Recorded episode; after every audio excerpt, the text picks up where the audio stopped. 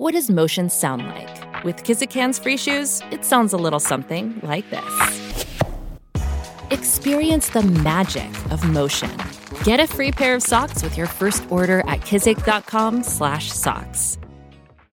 Oh, it's a goal. Who got the assist? Who got the assist?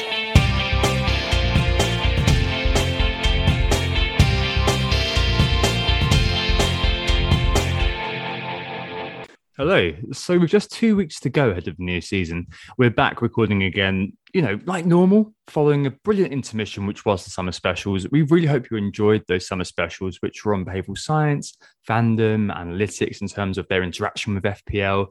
They were an absolute pleasure to record, but, you know, they were done back in June. Um, like literally, the Euros have been and gone since we recorded them, so we've not really done anything, you know, live as it were, for a whole month now. Uh, meaning we're eagerly getting ourselves back in gear from now on ahead of the new season. Basically, it's normal service from here. Uh, we are who got the assist.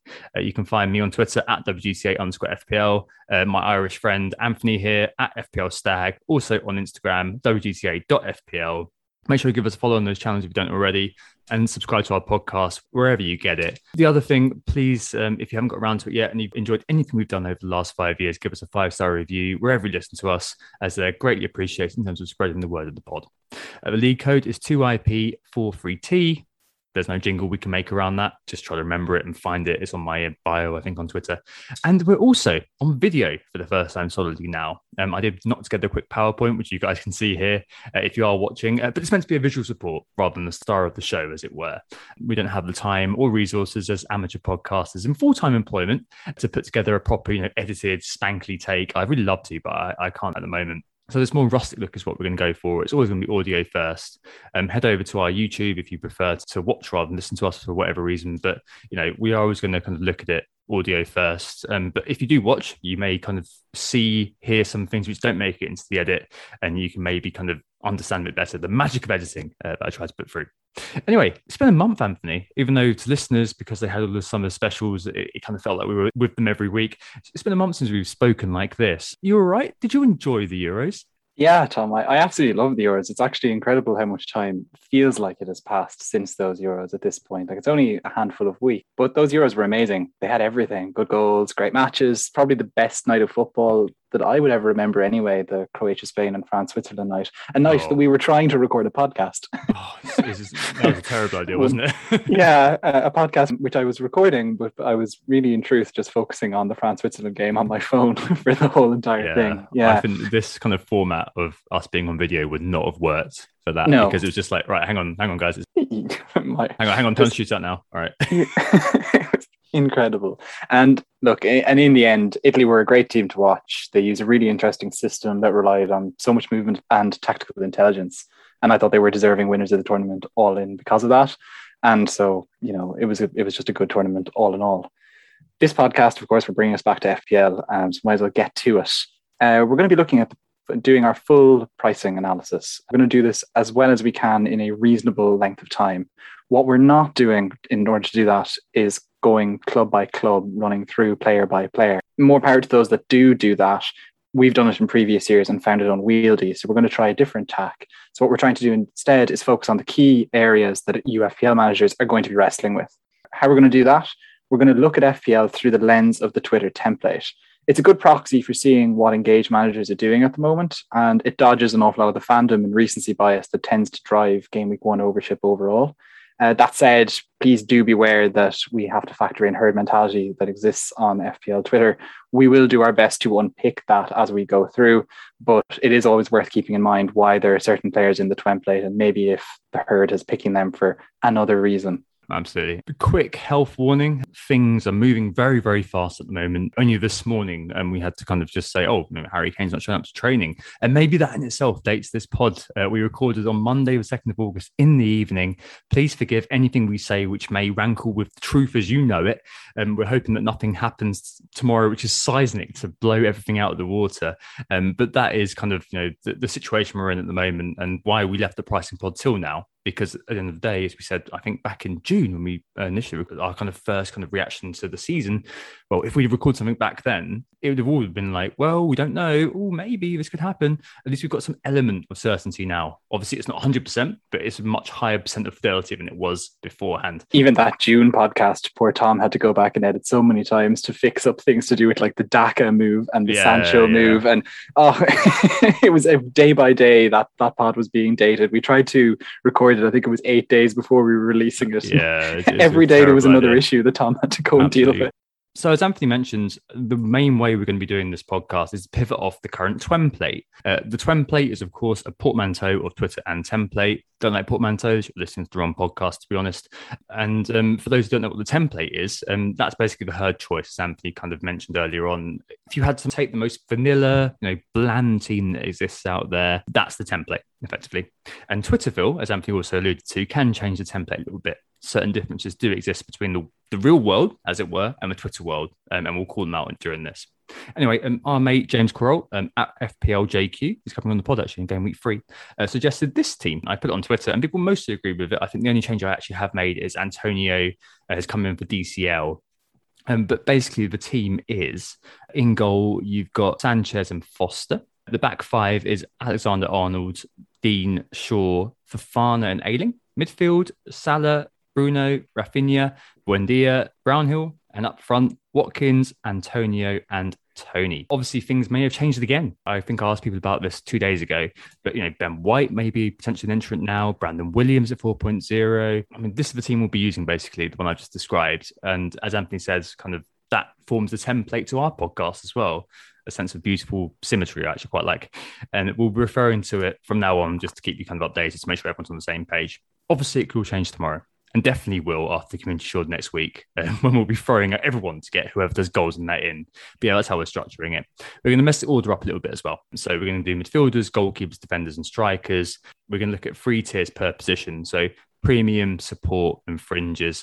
Pretty self-explanatory, I'm sure. But support kind of means you know mid-price. Fringes means low price. I'm just trying to save us a couple of syllables, basically. And obvious caveats, whistle stop is an understatement. Anthony said there's no way we can be able to cover everyone, and all ownership data is correct at the time of recording. So, Anthony, one thing before we kind of jump into it, do you think that the template, the template, has formed quicker than normal this year? I don't necessarily think it's about that it's formed quicker than normal. I think it's more it has formed further off the start of the season than it has in previous years. And I think so much of that boils down to the fact that the game was released mm. so so yeah, early in yeah. June. It really took us all by surprise when it was released, and so just engaged managers have been tinkering from very early on that meant that the ownerships were already there. That meant that when the less engaged managers came in and started making FPL teams in July and into August, they saw who was popular and they started putting them into their teams. And so I think there was a self fulfilling prophecy there. The in mentality way, got involved, didn't it? yes, the herd starts to really push towards this type of team. So I think for a variety of reasons, this team has come together. This team has cemented further from game week one than previous um, seasons. That said, as you kind of have already alluded to, Tom, I would expect so many changes between now and the first game of the season on August 13th. We've got so many preseason friendlies. It's nice to see actually Premier League teams playing against each other instead of touring. I think it helps us with the view to trying to figure out who is yeah, no, going to be in teams. COVID is still causing problems. Injuries are going to be inevitable. Transfer windows obviously still open. We have the Super Cup coming up with Chelsea featuring in that against Villarreal, and of course Community Shield with both City and Leicester that you mentioned. So between all of those different things, there's going to be so much moving around. But at the same time, there is a template or a template that is very much formed at this point. Yeah, certainly. Maybe there's a few kind of scrabbles around the edges as well. With you know what you said about injuries, for example, Lamptey uh, was one of those players who was in a lot of teams and maybe would have gotten a lot of airtime in this podcast. But obviously, since we did the first podcast, Graham Potter's come out and said he's not going to be quite ready for game week one, so he's swiftly exited the template. Right, let's move on um, to the very beginning, uh, which is the midfield. So the template midfield is Salah, Bruno, Raphinha, Buendia, and Brownhill. Uh, to start off with the premiums, as you might expect, the template has Mo Salah, who's 49% owned at the moment, and Bruno 41% owned. Quickly, would you overthink Salah? I've tried it in previous years and hasn't worked out. And maybe last year I was burnt for being too loyal. But even in a bad year, he was the third top scorer in FPL and he had 22 goals and six assists. He was the only player last season who had an XG of over 20 and only him and Kane had an XG of over 10 in the second half of the season. With an opening fixture against Norwich, and then he has Burnley with his ownership near 50%, with a fair few good fixtures in there as well. I can't build a compelling case not to put him in my side. I, think it would be Harry Carey to not put him in. I think we've gone to that point, haven't we? You know, four 200 club finishes, one French club finish, of course, that first season, where you're kind of like, well, what more has he got to do if you aren't including this guy in your team? Like, he's more than worth the price tag. Of course, you know, last year was his lowest points total ever, I think, in FPL. Um, but as you said, the data speaks for itself. And, you know, I could read off similar data. Uh, there's no point in really going there. And um, the other one, though, is, is obviously Bruno. And the question that could be asked and has been asked, and since Sancho has joined, certainly um, has begun to become debated a little bit on socials. Is do we dare step beyond Bruno Fernandes? I the usual arguments are out, aren't they? But I might not captain him if I own him. I mean, he's got Leeds, Southampton, Wolves, and Newcastle in the first four. I mean, with Bruno, as I mentioned during Talisman Theory, it's almost become implicit, I think, Anthony, just how good Bruno was last season. You know, in the midst of hindsight, we kind of forget that it was his first season in the Premier League. And United haven't had a main man like him for mm-hmm. quite a long time. He had the most chances created of any player last season, joint most big chances created with Kevin De Bruyne. KDB had a lot of injuries, so that's just how bloody good he is, basically. And he had the highest XA. Couple that with him being fifth for XG, and he's pretty compelling. And one thing, though, is that Bruno's non penalty XG is pretty meh for a premium. So he goes from being fifth for XG with 17.64 um, to 17th in the non-pen XG rankings just 10. So in terms of non-pen XG last year, he was outscored by the likes of Che Adams, Timo Werner and Bobby Firmino in that regard. You know, 10 penalties for him last year, nine scored. So that means half of his goal outputs was therefore from the spot. But even if you expunge pens for some weird reason, you've still got nine goals, 14 assists. He's a creator, but a creator with an eye for goal, basically. He's Kevin De Bruyne. And I know there was some penalty mania last year. We mentioned that a lot. Nine penalties that year. But last couple of years, United have also been top and second for penalties won. So year before that, Rashford scored the most penalties of six. Year before that, um, Pogba was second um, for seven penalties. I think writing them off is a little bit of kind of artificial sort of thinking. I, I, totally agree. United are usually in with near double figures or double figures for penalties, and penalty mania didn't change that. You know, you cited penalties scored. If you just cite, you know, United were missing penalties before Bruno came in, and of course, when Rashford was the highest scoring in penalties, it's like Bruno had taken over penalties for half yeah, of that yeah. season as well, and you know contributes to them as well. So they're they're double figures ish for penalties. You can't write them off with United. It's a little bit lazy. I think with Bruno, it is tempting to exclude him from your side, but I think again, a bit like Salah, it would be an overcomplication to do so. And like, yes, okay, the end of the season was disappointing with him. Even just looking at Bruno's yeah. basic stats, his XG and his XA dropped off in the final 10 games of the season. So usually he was getting an XG of 0.42. That dropped off marginally, I suppose, to 0.37. His XA had been uh, 0.3. That dropped off to 0.22 but maybe in points per game, it's where his decline, I guess, was most marked. He'd been getting 6.59 points per game across the whole season. And yet in those final 10 games of the season, it was just 4.38, yeah. nearly a return per game is what's that expecting, you know? So it's still saying that he was a decent enough asset, although maybe not worth a premium price. The thing is, is that Bruno is the type of player who outperforms his stats. He's had a decent enough rest. The Euros is quite a bit ago um, for him since Portugal knocked out. Yeah. And he didn't even play all that much at that Euros. So I'd be pretty optimistic for him and I wouldn't overthink it. Well, certainly. So it sounds like we kind of agree broadly. It sounds like there's not really a question this year about Mane, for example. I mean, serious cold streak last season. Uh, I, I, think that he's probably just one. He's kind of a, a, bit of a marginal pick. I mean, we're going to speak about triple Liverpool later on. He's not one who was really in the equation. It was about more about Robertson than Jota. But Bruno, alternatives wise, I think it might be interesting just to meditate for a second because you mentioned at the end of last season, obviously Bruno did slow down. One man did step in. Then uh, was uh, Mason Greenwood in the exit velocity on my talisman Theory um, piece, which is worth reading if you can find it elsewhere. Just gone whogottheassist.com, it's right in front of you. Um, he um, basically kind of took that mantle um, over the course of the kind of last 10 game weeks. He scored the most points of any United player in terms of attacking points. Um, he's actually had an increasing number of minutes per season between last year and this year. And he's had this change in profile as well, which is really interesting as well. So 2019 20, he scored 10 goals from next year of about three. He massively overshot and there was that period in Project Restart when he made a mockery of that 4.5 million price tag. Last year, though, it was a different story. So an XG of seven, seven goals scored. And his XG per 90 rose, as did his shots per 90. FPL wise, though, similar totals 103 to 106. But maybe because he's becoming a bit more settled in the team, maybe he could be the one to look at, especially with Rashford out. And I guess Sancho's the big one, though, Anthony, that people are kind of thinking, oh, you know, I'm going to give him a go. He could be, you know, the new Salah, do not draws, 83 goal involvements, 104 appearances for Borussia Dortmund. Uh, I think he played 83 90 minute games in the time he was actually on the pitch. But it's basically one goal involvement per 90 for Borussia Dortmund over the last four years, which is ridiculous if that's translated into the Premier League. And think about the Euros, you know, the likes of Honigstein were dismayed that England weren't playing this guy. So he perhaps, if he does hit the ground running, could be one with that ridiculous goal involvement at Dortmund. If he can translate into playing in red, he could be, you know, a solution if you aren't looking at Bruno and you're thinking of moving elsewhere. I mean, as United fan, you said a minute ago you're not looking elsewhere, but could either of them kind of come to the fore? Or can you understand why either of them could be in a team? I can definitely understand why people are going for Sancho. I guess the issue with Greenwood is still that you're just not 100% sure that he's going to get the minutes that you require. You're a bit more sure of it all when Rashford is injured. But at the same time, just I feel like Solskjaer has quite a few players to, you know, address in there. We don't know how Sancho is going to take up, you know, attacking space that might otherwise have been Greenwood's. You'd presume Cavani is going to be in there in the mixture as well. And then there's obviously some of the supporting cast players, like Daniel James, who might get a run.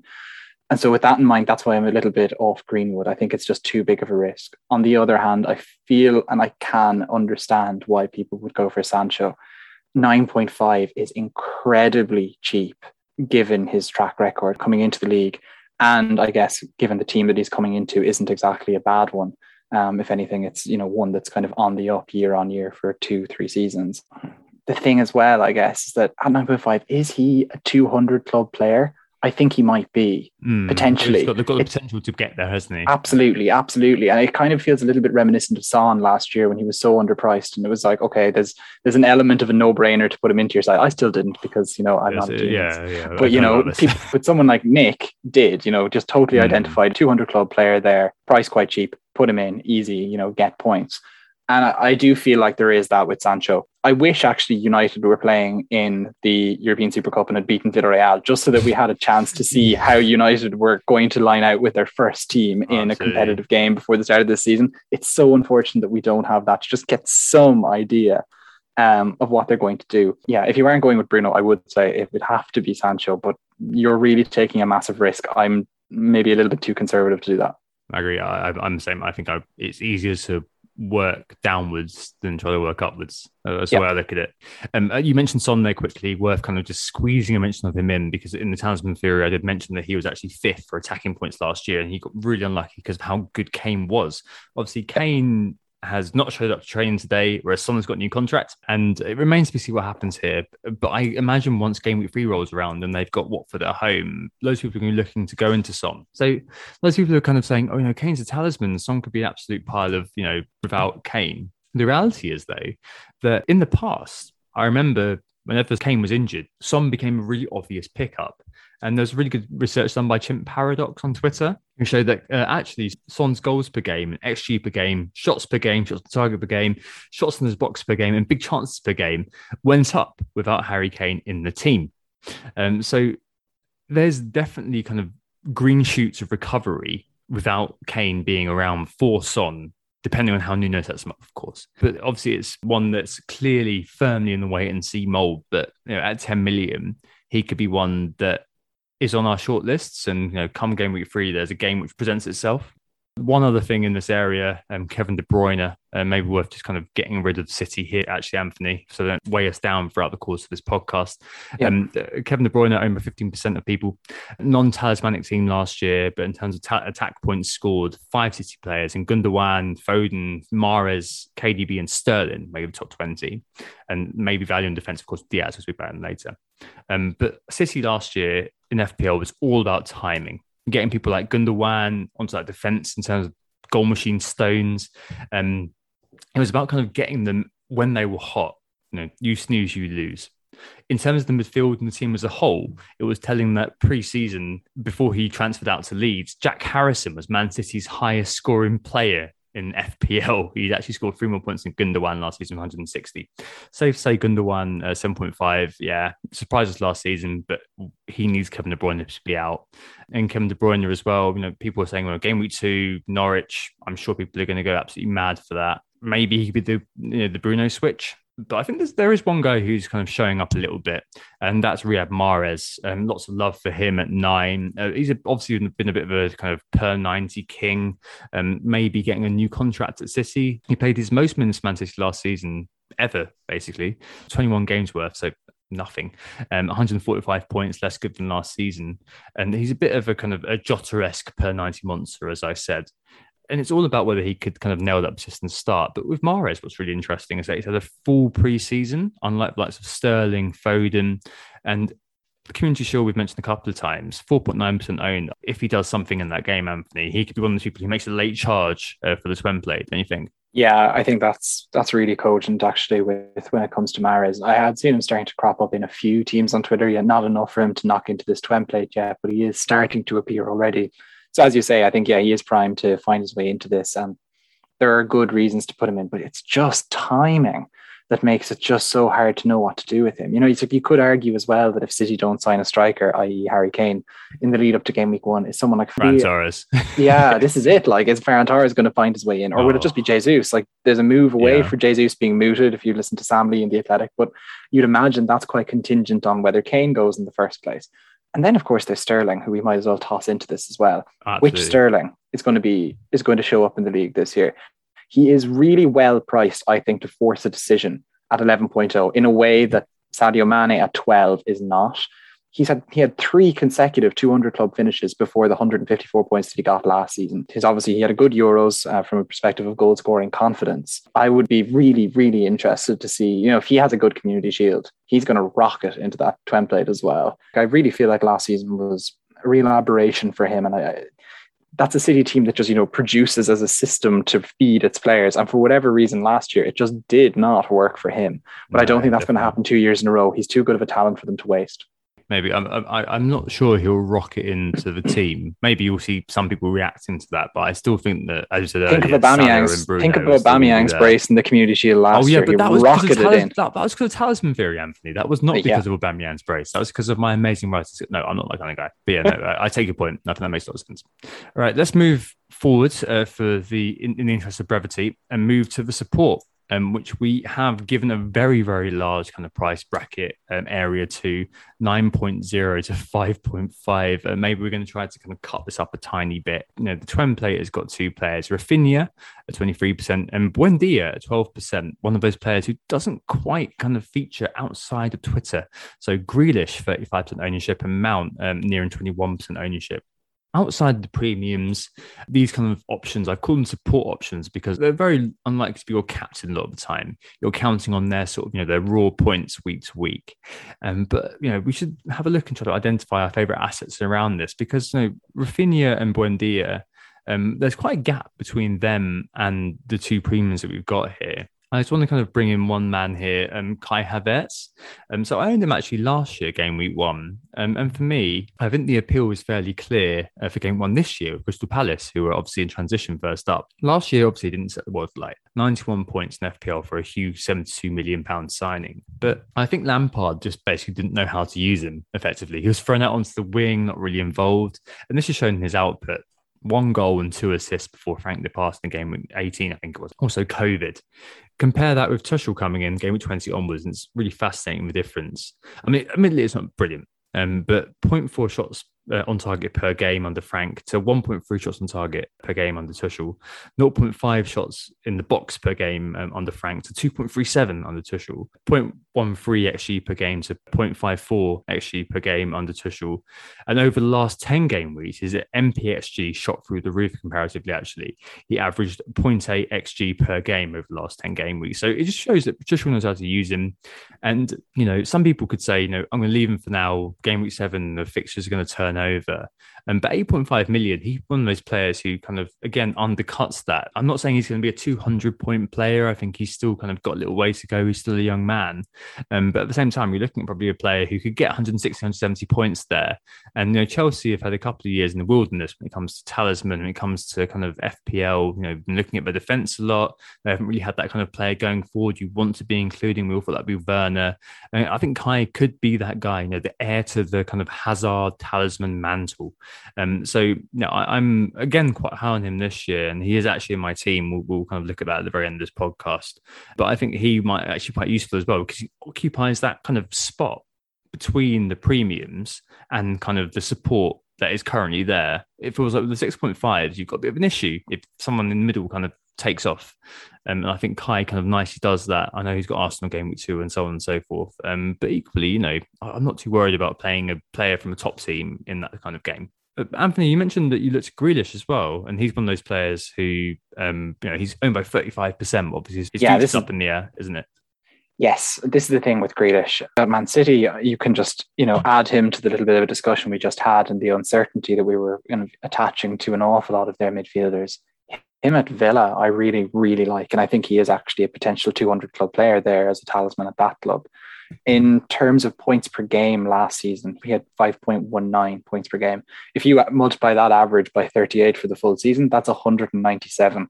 So he's only he was on the cusp of uh, a 200 point season in points per game metrics, at least in the bit that we did see of him last season. So that's pretty impressive in and of itself. He was still had 12 assists. That was second for mids and fourth in total, and he missed nearly half the season. And Villa, of course, have good starting fixtures. The problem is, of course, is that he might not get those fixtures. And so what I've also done is I've looked at the two, I think, marquee Villa midfielders when it comes to, you know, let's say goals, because Buendia is more of a provider uh, how they did last season in that Villa team when Grealish was injured. And those two were Anwar El Ghazi and Bertrand Traore. Look at stuff like shots in the box and things. Traore, it's 1.67. That's much more than the 0.94 per game that El Ghazi was recording. Traore as well is well ahead in terms of assists and expected assists and attempted assists. And so with that in mind, I think that Traore kind of has that potential to be add a few more goals to his game and suddenly end up as a much better option than El Ghazi. And I think he has the underlying stats there to do that. So that's kind of the reason why I think overall, I think Traore has the higher ceiling there. Uh, so yeah, there's some pretty good options there in that villain midfield, all told. And Buendia is obviously the one that is in the template from there, but he's mm-hmm. he's in on the basis of basically what he did for Norwich, which was just create an awful lot of chances that weren't finished. Oh, don't forget ago. though, he um, assisted Watkins in preseason. Uh, that's probably the, the, the compounding bit of evidence which has got him into the template here. I, I, think back to our summer special, Tom, where uh, the lads were saying that it takes about 20 games for them to start to Imagine. take into account statistics, yeah, and then uh, the, the versus... template has gone mad on one assist, got an assist one preseason game. Oh, well, he's straight in for me. Um, you're right on Buendia. Um, you know, fourth for chances created when 1920. He was second for, uh, behind Kevin De Bruyne uh, for chances created per 90. Um, but he failed to hit 100 points that season uh, one goal, seven assists. Last season, though, in the championship, uh, very encouraging 15 goals and 17 assists. And um, it was noted actually on WhoScored uh, that Buendia, when he was in the Premier League, he dropped off in, in terms of key passes per game and shots per game for Norwich, that is. So maybe he may be better in a better team. And you're right, like, you know, maybe Villa in general in the midfield could be a good punt for those first three games.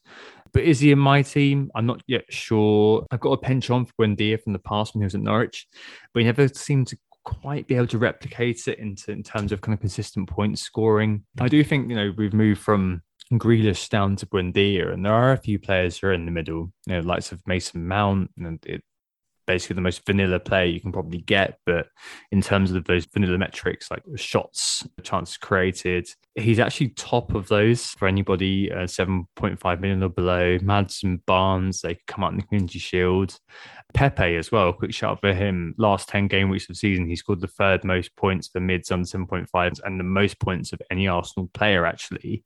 Um, 57 points, uh, 23 points clear of the person who was second, who was Calum Chambers, a Suge's man from Planet FPL. Um, but there's one guy that's worth mentioning here um, before um, we kind of get into the 6.5 million kind of maelstrom, uh, Diogo Jota. So I, I, think that he's one, obviously, with Firmino perhaps coming back a little bit late um, who is going to be in the mix, being uh, out early of the of the Euros.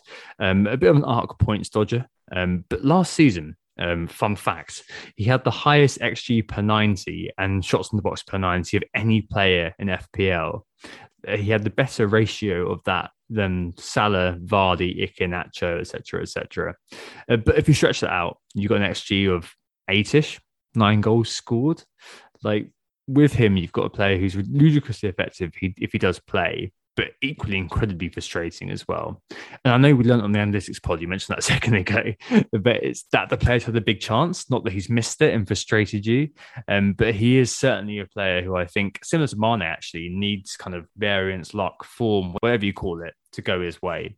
Um, otherwise, he's likely to be, you know, first subbed and he's not likely to start next game. But he could be an example of a player in that sort of 7.5 sort of area. Um, that means that, you know, at the moment with the template, you have kind of this huge drop between Bruno at 12 and a 6.5 in Raphinha and Buendia. So he could be a kind of an example of a player who could occupy a bit of middle ground to allow you to kind of move around this sort of area. But you know, I appreciate why uh, players like Buendia and Raphinha are kind of in the team. I mean, Raphinha, Anthony, is, is he somebody that you've looked at? Raphinha is a tempting one, um, but I think maybe this is maybe me being someone who kind of reacts to herd mentality by trying to push away from it. He's not currently in my side. The thing with him, like, and of course, his ex lively is off the charts. Like to watch him is an absolute joy. Oh, so and yeah, and and last season, like he was very good. Like he he he, you know, there were there were points in the season where he was more than pulling his weight. He got to double figures for assists with ten. Obviously, got six goals as well. And you kind of felt like you know his early, you know, he did, he obviously wasn't in that Leeds team to start. The further he grew into the season, the more you felt like he was an important oh, player yeah, in that team, and the more you felt that he was an important player in FPL. And so, with that in mind, 6.5 could be made a complete mockery of. At the same time, just because Leeds are opening fixtures are just that little bit more awkward, I'm quite happy to go without him to start and kind of maybe put my money elsewhere. The, the player actually that sticks out to me of that 7.5 procession, um, and I know that Raphinha is a little bit below that, is Pepe, just because of how he ended last season. I suspect yeah. that Arteta can't ignore that. Brentford away, obviously being the opening game of the season. There's a, there's an awkward two games with Chelsea and City, but then you've got Norwich and Burnley as well. That could be pretty interesting. yeah, no, absolutely. and like if you, I feel like all of those players, to in one way or another, are going to be a punt with Jota, and we're going to get onto it later. The punt there is that you're not going for the, another type of Liverpool tri- triple up if you put him into your side. And that's kind of the, the, reason why I'm not too keen on him because I want to triple up in a different way um, to one which includes him.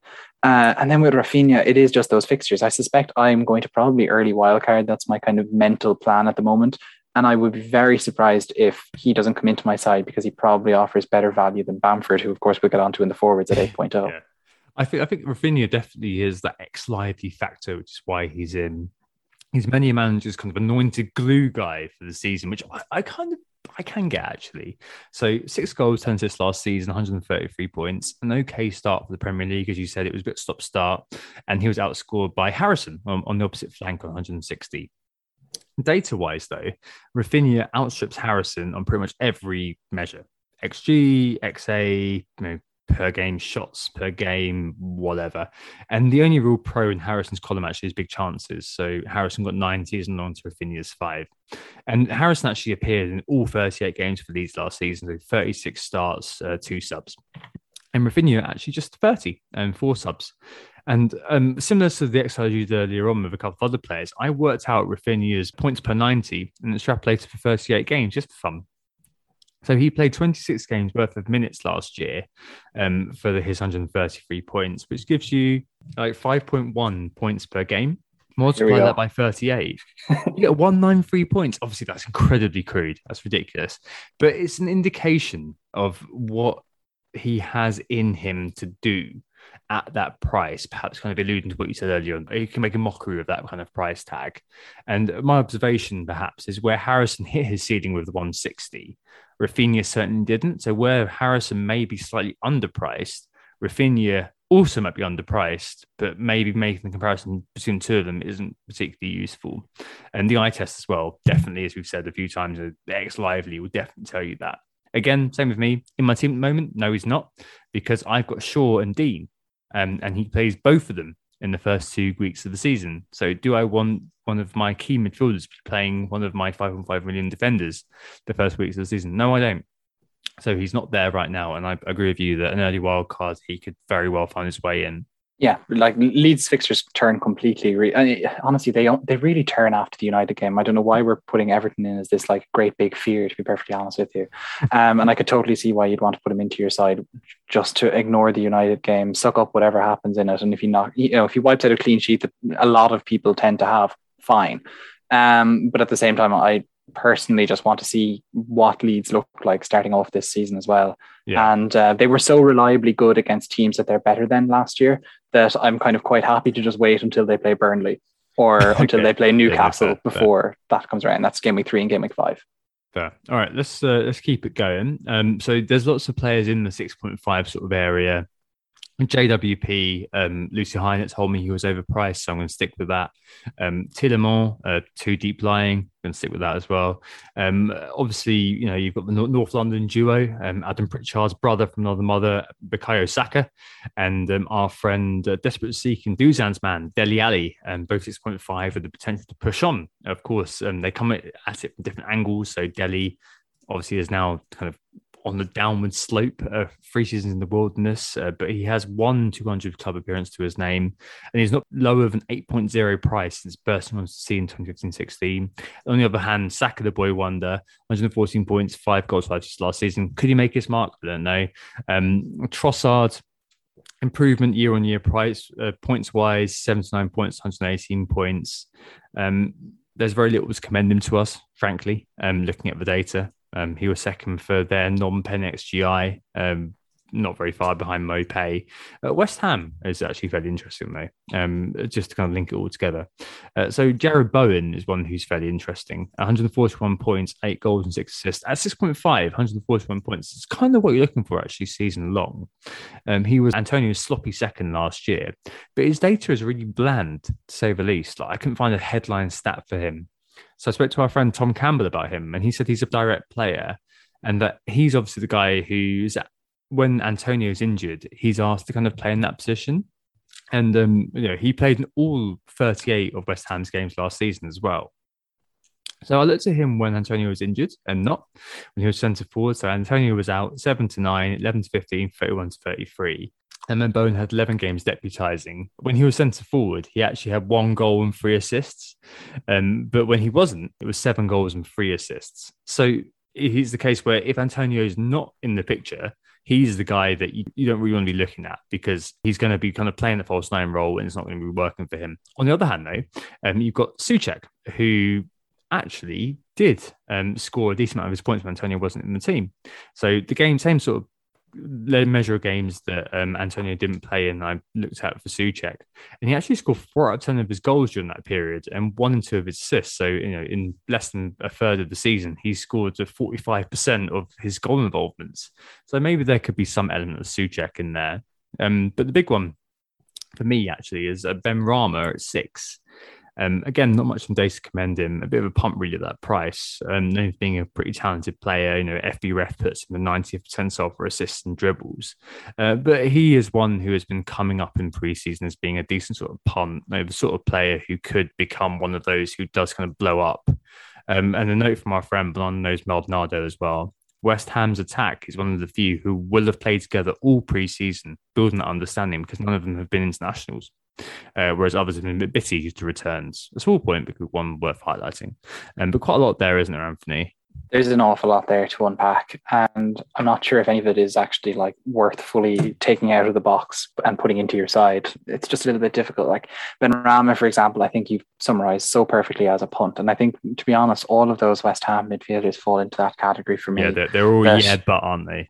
Yeah, exactly. It's like, why don't you just spend the extra 0.5, for example, and get Raphinha in then? Because, you know, it's like the stats are just so much better for him, uh, for example. And yeah, like Saka, I felt has just been that little bit overpriced, fall in as a punt now. 6.5 kind of stretches you that little bit more for him. Sure. If he was 5.5 again, I feel like he'd be making it would be a much harder, you know, harder decision with him.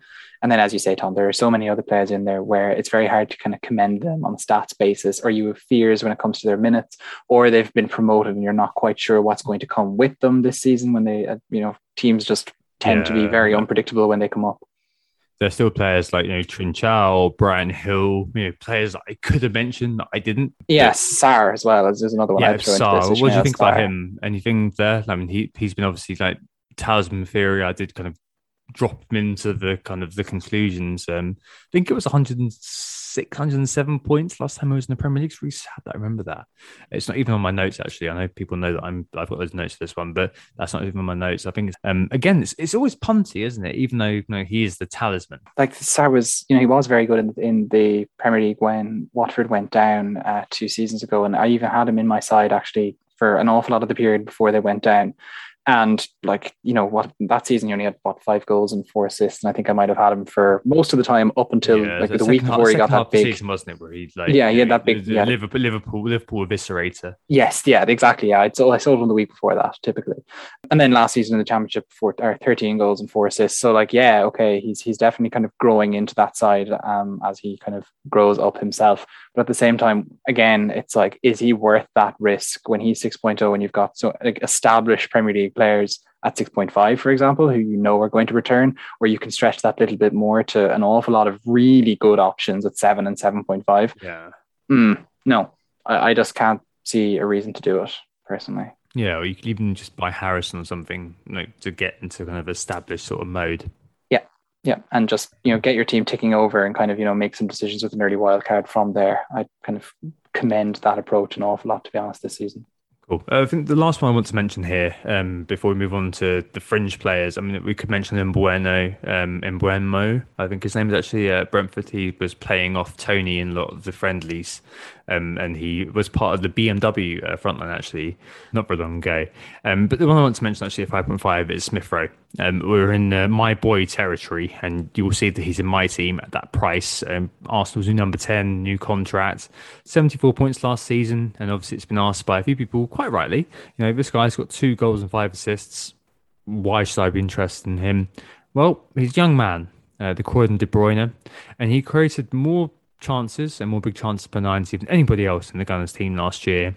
And again, Anthony, doing my um, very crude extrapolation of points, um, he uh, played 16 games worth of per 90s for those 74 points. So that gives you a points per game or points per 90 of 4.6. So times that with 38, what do you get? You get 175 points. I am not saying Emil Emil Smith Rowe's going to get 175 points. I'm guessing he'll get about 130, 140 if everything goes to plan this year. At 5.5, that could be a serious bargain. One data point to leave you with here. I'm not going to push this too far, but I do love ESR.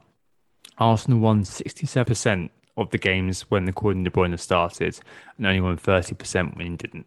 Um, and I think that he plays a very specific role in the Arsenal team. Like you know, the sort of the sort of player that we will want to see kind of regenerated for Arsenal, the kind of the Bergkamp best sort of playmaker. Uh, obviously, he's, he's not kind of starting from a forward position, dropping back. He's not kind of starting backward and dropping forward. But um, uh, he's great to watch. Um, and I'm you know definitely in, in my boy territory. Yeah, put your neck on the block if you really want to. So they have Arsenal start their season with two games against two top six sides, and then they have three games against you know arguably Yeah, three bottom six sides. How many of those games does Emil Smith Rowe start in? I think he starts all of them. Um, All I, of them? I, I don't know why this is a question because the guy's just signed a huge contract. He's now number 10. Obviously, there's a big kind of vote of confidence in him from Arteta. Maybe it's me and you know, the fandom sort of edge going on, but I don't really see how it could be different because Ozil's gone. Ozil wasn't Yeah. the reason why Smith Rowe wasn't playing But we need season. we needed the playmaker, and I think that he has become an integral part from H two last year, from when he first got into the team. He's got become an integral part to how Arsenal play and how it all kind of fits together. Um, I really do, um, and I kind of think any questions around will he start feel a little bit kind of in. I don't know. I'm I'm not really too sure that those are questions that are worth entertaining, just because at the end of the day, if he wasn't the sort of player who's going to start those big games with a sold him to Villa when they offered us 30 million. No, I, I don't think so though. A, a 21 year old player who clearly has a huge ceiling, you're not going to sell for 30 million when you might be able to get 50 million for him in a year, even if he only plays half the games. Like I I, think I think w- if he if he if he was a player who was in that sort of um, province where he was a sellable asset, then a deal could have been done. Yeah, You know, yeah. we wouldn't have, we wouldn't have been trying to desperately tie him down to new contracts. I think next year will be really exciting for Arsenal actually because we've got no Europe, and you know you've got lots of Spurs, lots of Leicester, whatever, um, who did very well without Europe. Um, Yeah, I, I suspect no Europe is going to be a huge, huge benefit to Arsenal next year. Uh, I feel like number one, it gets someone like a good coach like Arteta gets a chance on the training ground to really prove his Yeah. mettle in a way that he just didn't before. Um, but midweek also it's games. just fatigue. On, it's huge. just and the fatigue and not Thursday ones as well. yeah, Uh, yeah, that they don't have that fatigue problem. I'm just, eh, I think that the question about minutes is just, just a, is a viable one until we've seen something different. And it's just you know towards the end of last season, Arsenal had very little to play for. So sure, he was playing, but of course they were going to give youth a chance. And you know he was playing in the Europa League. Okay, great.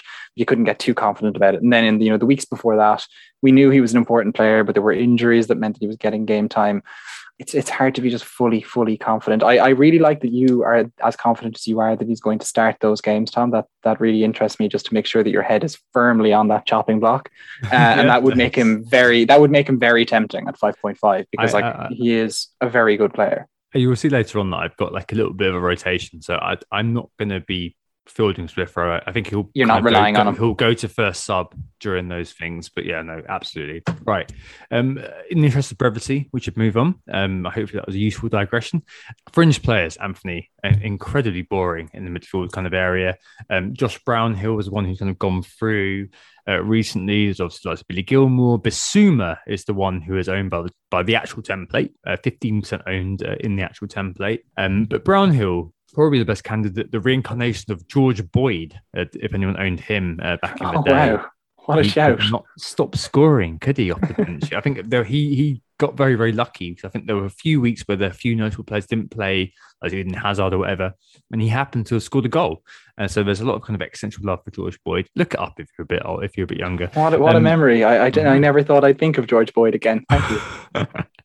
um, but the second half of the season, Brownhill, uh, he uh, had the second most shots uh, behind Bissouma of 4.5 million mids, the most shots on target, and the highest XG of all of 4.5 million mids.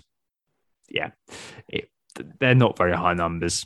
Let's not let's not go into that. And mm. some people might be kind of saying, "Oh, Murphy at Newcastle, he's worth five. The reason why Brownhill is in the template is because did he, scored goal? a brace. He scored Yeah, a brace a in a preseason friendly against some team that I've already forgotten. You know, that, that's the reason why he is. He got decent. He got a decent amount of minutes last year, and Yep. he like isn't.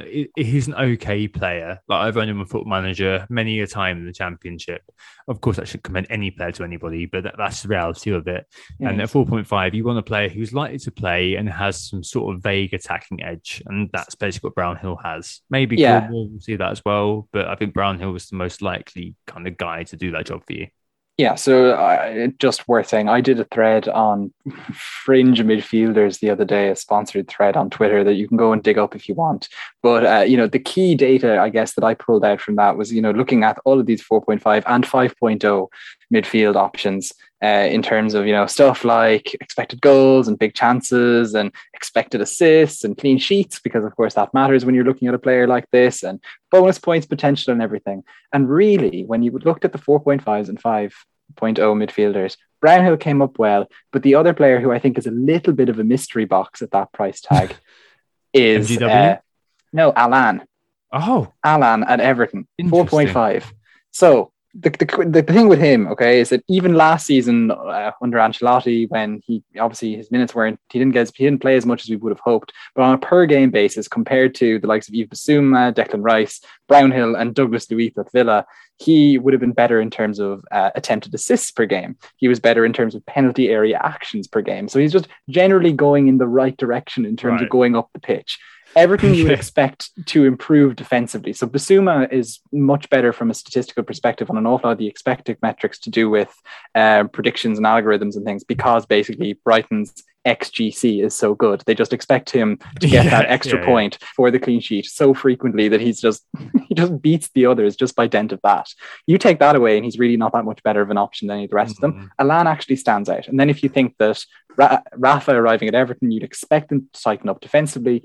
Might mean that he'll do a little bit better in terms of picking up Well, those one get- extra points along the way. points per game rather Yeah. than two points per Yes, game. yeah, and- That's all you're and he- for, and he is prone to perhaps finding himself in the box or giving a pass into the box more frequently than Sure. most players who cost that much. No. And then, sorry, in the real mystery box, like I called Alan the mystery box, but it's Gilmour is the real mystery box again. Yeah. At Norwich, 4.5. Will he play? Don't know. Uh, do we have any good stats to commend to you? No, not really. Like, yeah, we do, but you know, there are like he played 261 minutes in the league last season. So draw your own conclusions from that. He looks good. Uh, he plays well. He might start. If he continues to start, um, then he could be a very good pick. But right now, I would actually commend Alan to you at 4.5 over Brownhill. Fair That's your- Um, just to verbalise this as well, Morgan Gibbs White has played a couple of games in the Oh, friendlies at number 10. Anyway, let's move on to the goalkeepers. Um, get out of midfielder sort of zone and then talk about the goalkeepers. So um, the twemplate duo, I guess, is Sanchez and Foster. They're both owned by about a quarter of managers, although the actual template is squarely on Emi Martinez. Um, it's like Nick Pope a couple of seasons ago. 39% of managers own Emi Martinez at the moment. I don't really know where to go with this. And there's lots of ways to look at it. I guess the key question, Anthony, is Sanchez or bust? Have you Yep. looked at this? yeah, I have another thread basically that looked at this, and that's kind of the, you know, the key piece of data that I'm drawing on for an awful lot of my analysis here. So you can go and dig that up if you want. But really, Tom, I think when it comes to Sanchez, you are basically asking yourself, can Brighton turn expected clean sheets into clean sheets? Can they do it as much as they did in the second half of last season when statistically they weren't just one of the best defenses in the Premier League, they were one of the best def- defenses in Europe in expected stats. And this is the thing, like if they can do that, fantastic. Can they do that when White is away? We don't know. Uh, for example, Yeah. Uh, like can they do it with? They, they have decent fixtures, and this means that you know he finds himself in the template teams as well. I think, to be perfectly honest with you, he's just such an easy pick for game Yeah. week one that I feel like I could totally understand why every manager would just pick uh, Sanchez. Just Yeah, all of the uh, stats point towards it, all of the fixtures point towards it, the price points towards it. There isn't really a compelling alternative at 4.5. I think there's a strong argument for picking Illan Meslier because Meslier, basically, in a way that Sanchez doesn't, you know, X, having good XGC and good XCS in Sanchez's case means basically that he doesn't face many shots. He doesn't have to save much. He doesn't rack up BPSs. Meslier, on the other hand, he's kept busy. He's racking up saves all the time. He's Yeah, getting his he is. points. Almost. Did anyone have any more saves than him last season? I don't think so. did, they did. I mean, Martinez did, Except for Martinez. Yeah. but But he, had, like he had the highest uh, saves per game, actually. There we go. Yeah. I knew there was one of those stats that he was way out ahead in. And this is the thing. Like at 5.0, he could really be good value because that Leeds defense wasn't bad last year. It really wasn't. If it improves even a little bit, it's getting, you know, it's going to be a pretty good return for him. Um, whereas Martinez at 5.5, it's a little bit harder to make that argument for him. I, I understand why people might put him in, but at that point, I would say stretch to Mendy and put him into your side for oh. 6.0. God, now we're getting into. I can never spend more than eight point five on my goalkeeper. Maybe, maybe you know, I could just about stretch to Meslier, um, but I, I never want to spend any more than that. I think you're right on Sanchez. Obvious pick. Obviously, saves per game was two last year, but he only played half the season. One thing in his favour I did find was that his baseline BPS for Brighton in the defence, he's actually second uh, behind Dunk. Uh, Yeah. meaning if they have a 1 0 win, he's likely to get a random bonus if that happens. That's obviously very small um, because of the pass completion. Uh, Adam Webster uh, recently signed a new contract, and he was saying that part of the Potter philosophy, the Potter magic, was that the goalkeeper was an option for passing. So you could give it to Dunkey or you could give it back to the goalkeeper. So it meant that Sanchez had this sort of, you know, the pass completion. Um, Jesus, BPS yeah, racking the- the- exactly that that, that, that BPS sort of um, uh, options open to him as well because of how Brighton play. A very niche point, um, but that could also mean that Sanchez, you know, is likely to get you a seven pointer, where other goalkeepers get you a six. Whereas Meslier could actually get you a nine. He Yeah. could be the kind of guy who shows up, you know, away at Man City, keeps clean sheet, and ends up with a twelve pointer. He's that kind Yeah. of goalkeeper. Yeah, San- Um, Sanchez two point four saves per game. Meslier four point one. That's that's knocking up that one point for a save every time with Meslier. You know, that's that's kind of such a handy thing. You know, bonus points per game. It's 0.6 bonus points per game for Meslier. It's half that, 0.3 for Yeah, Sanchez. I, I, I mean, look, we, we've looked. At, we, uh, we can look at this a lot. Um, the reality yeah, we is, I think that Sanchez is probably the overdone guy. Yeah. Meli- Meslier is probably the one who's going to play a bit more. You know, we're looking at players, you know, like Guaita at Palace. People like, oh, he could be interesting. But could, just look yeah. at something like a the XGC last year. His XGC present prevented was minus twelve point five. So he let in twelve point five goals.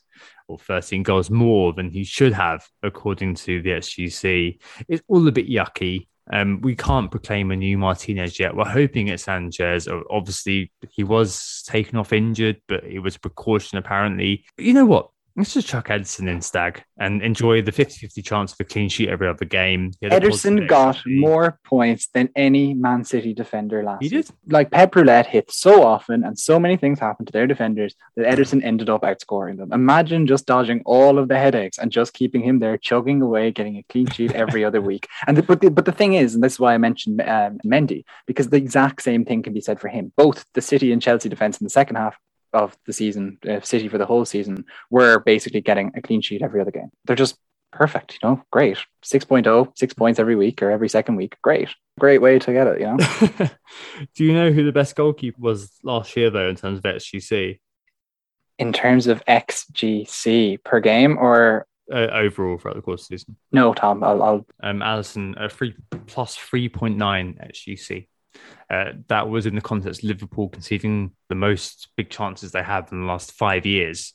And uh, Alisson, elite goalkeeper, scoring at one end, obviously, um, but he um, stopped um, the most goals uh, compared to the amount of shots he faced uh, the other team, uh, 6.0. Are you ever going to go there? No, of course No. not. So you're looking probably at Sanchez versus uh, Melier, as we've mentioned. And I, I'm, I'm not too kind of upset about that. So I think Sanchez and Foster yeah, and um, there's a potential 4.0 option there as well uh, in Foster, isn't there? well, maybe. That's one of them, isn't it? That, that could happen. But yeah, I, I, I completely understand Sanchez. Right. Um, shall we take a break there? Um, Yes. Because there's obviously been a lot that we've mentioned during this. Uh, probably give people uh, who are listening a chance to kind of pause it, let it all percolate for a little while, and we'll be back in a minute to start on the defense. Who got the assist? Who got the assist? Right, so we're back and we're moving on to defenders now. And so I think let's get us back focused onto that template again, because that's what we're using as the crux of this whole entire podcast, looking um, at the potential FPL options this season. The template defense is as follows Trent Alexander Arnold, Lucas Digne, Luke Shaw, Fofana, and Ayling. So what you've got there is, you know, one super premium, two 5.5s, and then two in the 4.5 bracket. Yeah. Now, the one that really stands out there, of course, is the 7.5 option, Trent Alexander Arnold. You may have heard of him. He's 28% owned. I think a bit like we were saying about Salah and Bruno, there is a question with TAA. Do you dare to go without Trent Alexander Arnold in your side? I think that yeah, obviously the template is as it is. I think at the moment for good reason. Um, obviously m- might see Ben White in there ahead of Fofana or Ayling. Uh, maybe you know, Brandon Williams as of as well may come in. Four or five years ago, if we're doing this podcast, we were thinking value defense and putting all the money forward. Nowadays, it's not quite that way, especially this year. Um, and we'll talk about bigger the back in a minute. Uh, Trent wise, though, do we dare look past him? No. Um, I think he's got prodigious creative and defensive potential. Last year, fifth most chance created, top 10 for XA. His eight assists was a bit of a drop off, um, but it's worth noting that his XA actually moves around a lot season to season. So he's been in the Premier League you know, as a live asset for three years now. Um, in 2019 20, he got 15 assists from next day of 10 when he was fourth overall. Um, but back in 2018 19, he got 13 assists. So two assists less than in 2019 20, um, and obviously a fair few assists less than the eight last year. Um, from next day, just six. So things really seem to veer around for him. It's more about if his teammates can deliver more than anything else. And worth noting as well that Trent actually scored more points than any other player in FPL last season over the last 10 game weeks. He scored 66 um, over the last 10 game weeks. So um, obviously when he keeps when he gets going, he does get going. And I think I captained him actually one week where he did actually score a last minute goal, um, which was brilliant. Um, Liverpool in general, I think are due um, after their Annus Horribilis um, without VVD. Um, we've added Konaté now uh, to maybe revert to the mean. Um, so last season, their XGC was 52.82, and they were also eighth for big chances conceded. So teams like Newcastle, Burnley, Everton all conceded less big chance than they did. Um, but Liverpool actually only conceded the fourth fewest goals in reality. In 2019 20, their XGC was 41.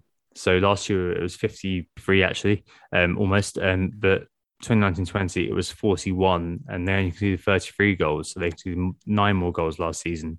Uh, they, they conceded a lot of uh, big chances. So even with um, Virgil van Dijk, uh, with the fullbacks playing high, uh, the VVD Gomez axis did mean there were a few big chances created. And anybody who was involved big the back back then will remember the fact that on the counter attack, there was the opportunity every game where they would concede one or two kind of big chances where yeah, all your nerves were on end. And in 2018 19, uh, the magnum opus really, uh, just 32 XGC and 23 goals conceded, only, one, only 41 big chances conceded. Um, so, I mean, uh, Trent, I think, is one of those players who kind of sits beyond whatever. Like he basically, like, stats midfield wise, as mentioned earlier as well, you've got a brilliant goalkeeper in Alisson there um, yeah. who basically has the best XGC stops in the Premier League. Um, but Liverpool in general were really interesting, I think, uh, because there is a legitimate case uh, to double up in the defence. Is Robertson better than Jota? I think is probably one of the things here because for me, I mentioned look at my team uh, in a little bit. Robertson versus Jota is the big one for me. So last season, Robbo actually outscored Trent 161 to 260. And comparing the two, they're basically the same player. It's just that Trent's expected profile and per game profile is just a tiny bit better. But actually, more important for me um, is this sort of, you know, Liverpool question in general in terms of how we set up our teams, which kind of links us back to this kind of twin player idea. Um, do we go for a third? I mean, I mentioned Jota's per 90 heroics and the comparisons between him and uh, Robertson's we're looking at for a second. Um, it's not really due to the data, it's more contextual rather than factual. And it comes down to how you set up your team. So for Jota, if you were going to have your third midfielder being Jota, um, I actually did ask Twitter about this. Um, I asked them, you know, um, how are you setting up? Are you doing free Liverpool with Robbo, free Liverpool with Jota, two Liverpool only, um, there are a few people who do have Mane in there, but you know they they're rightly marginalised from society. Uh, but the reality is that 51% um, of uh, 1,119 respondents were going with to Liverpool, 34% were going with Robertson, and 15% were going with Jota. There are lights from uh, of them, you know, Bancy Castle, who were saying, you know, I can't believe Jota's been overlooked. I can kind of get it though. Um, so Jota, you know, obviously price point wise in the pros column, 7.5 midfielder slot, as I mentioned earlier, you know, he occupies that nice space between kind of, you know, Fernandes and the 6.5. His points per 90 brilliance is obviously there. Even if he doesn't play from the beginning, he can do something off the bench. He's out of position. He's likely to play as a striker. But Jota, if he does play, that's a big bonus because you've got that team sheet shock thing going on. And he's the first man to be sub normally if he does start as well and doesn't do very well. And he's a bit of a points dodger as well, as I mentioned earlier on. A bit of a poor finish on the cold streak. Whereas Robbo, and he's got that consistency of starts. And I don't think Tsimikas is going to be threatening threatening him anytime soon. He's got that clean sheet kind of bounce back ability. I think it's going to happen. And there's more routes to points. So he took more corners last year than Trent, for example. Um, on the minor side, though, Robertson you know, you need to compromise elsewhere having him, and you'll see that in my team later on. You need a dud forward or a dud mid to kind of make that happen. Um, and uh, you know, uh, with Jota, there is this kind of idea that he's a transfer waiting to happen, whereas you don't really have that with Robertson. And the only kind of thing that happens there is that similar to Jota, you've got disappointment if he gets subbed off. With Robertson, you've got that kind of, you know, losing that last minute clean sheet that really hurts. And it hurts more. You've got Trent and Robertson both doing it, they're both losing it. Like in theory, I think a Liverpool defense is perfect for our uh, zombie teams if you double up and just set them forget. But in practice, we live our team's performances week to week, so it's, it's quite difficult. I think, um, I can see why people would mostly based on the data, kind of be saying, well, if I'm going for Liverpool, I'm going to go Robertson. Um, but I mean, are you surprised, Anthony, where people kind of saying that that would be the way they go? I, I, I struggle to understand it. I think the double up is is kind of the way to go for the start of the season anyway, and it just allows you to do a wait and see on to just hedge your bets, basically. Yeah, this is it. Yeah, and and I'm not even talking about that from an ownership or um, you know points against you perspective. I'm really just thinking about it from the perspective of just like like how are how are Liverpool going how are Liverpool going to be playing? Like Jota and Robbo are about the same price, but when Robbo starts the game, he is on course to get a clean sheet you know, this is the thing is that like, yeah. and I expect Liverpool to keep clean sheets more frequently and more dependably than they did last season. Like it was a clean sheet kind of every three games was kind of how it worked out for them last year, you know, give or take a little bit. I expect that to go up to closer to the every other game metric, and that's that's fantastic. You know that that gives you such a good head start. And whilst Jota is literally, according to XG, ten times more likely to score and whilst uh, Robbo was kind of about twice as likely to pick up an assist, those clean sheets make such a difference at that no, same price point. And it is kind of that transfer waiting to happen thing as well that feeds into this. The thing is, is that Robbo will just keep chugging away, keep chugging away, keep chugging away. And I'm trying to be a slightly more disciplined manager this season. and so, with that in mind, you know, starting off with that double up and moving away from it, if I really feel the need to, is the way to go. And I think that there is a chance to get you know decent results early on by going with that double up. I mean, from an FPL perspective, just because other people are going to be uh, avoiding it because Liverpool absolutely. had a poor season last yeah, year. Absolutely. But it's easy to get away, I think, from the Robbo problem. It's much, much harder to kind of improve Jota to, let's say, a 9.0. Yeah. Um, oh, with that in mind, something, yeah. That's why I would be kind of pro that double up at the back. Well, hold that thought because um, for, for forwards, it means that I think with Robertson, you end up losing a striker um, uh, to, in order to keep your team balanced. Um, and maybe that's something that we'll come on to in a little bit. Um, in the premium sort of area, though, you've got the Chelsea and City defenders who are kind of in that kind of space before we get the 5.5s, we'll speak about in just a second you know, Man City and Chelsea were first and second for um, XGC last year, and also in terms of um, the fewest big chances conceded.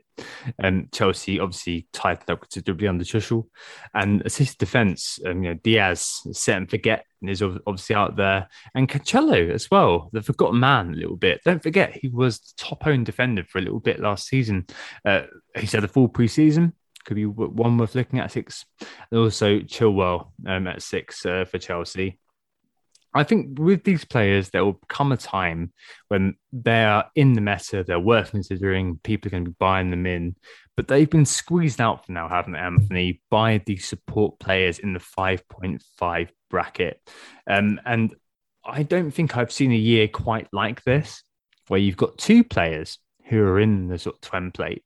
Um, Luke Shaw is one.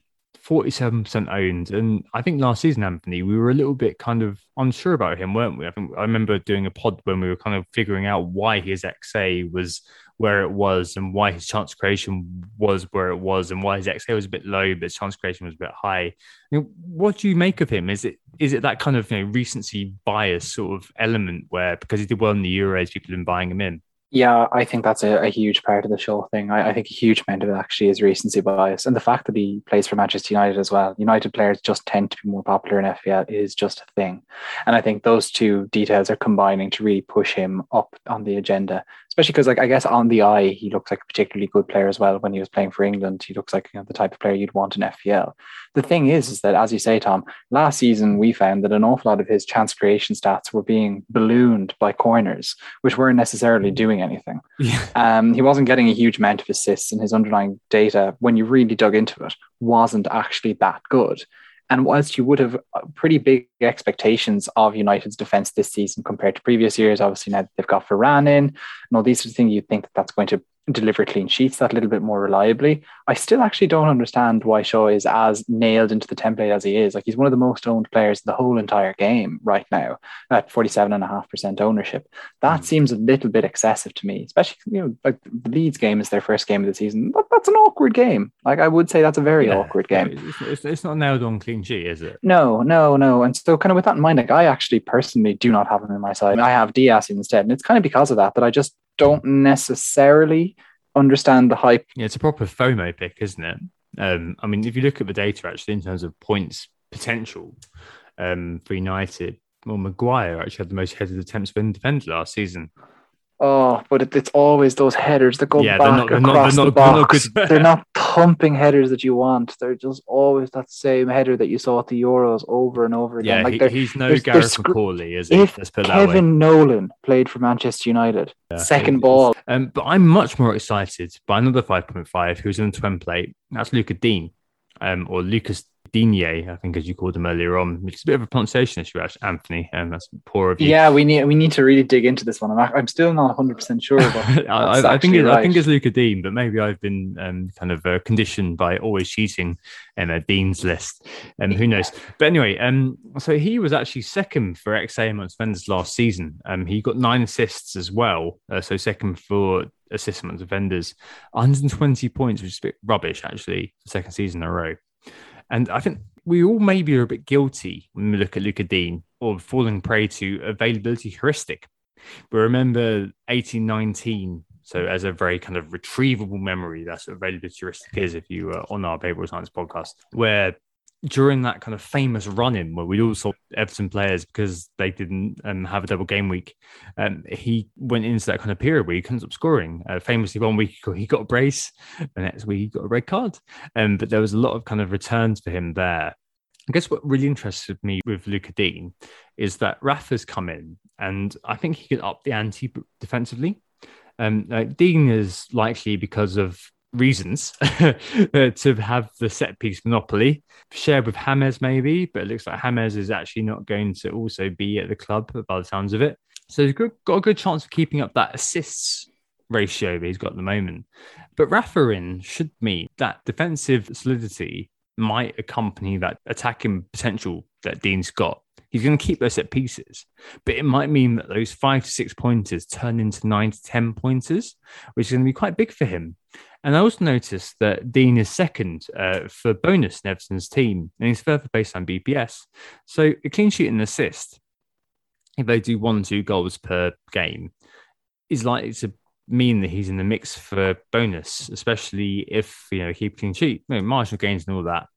Uh, one smaller side though, uh, Rafa might curtail him a little bit um, in terms of getting forwards. The reason I say that is looking at Marcelo's data at Real Madrid uh, during Rafa's season there in 2015-16. There was a huge drop off uh, in uh, Marcelo's goals and assists per 90 in 2016 compared to the other seasons surrounding it. So it means that Digne may be asked to defend more and play more of a, you know, in football manager parlance, a support or a defensive role rather than an attacking one. But, you know, against Millonarios, he did get forward to do stuff.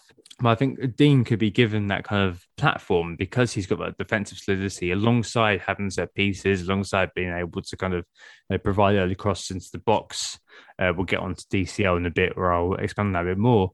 Um, I think Digne is one that I'm actually quite interested in, especially I don't have DCL at the moment. I think he could be one who I'm happy to kind of cover that with. And I think he could be one who's got a high upside for that price point.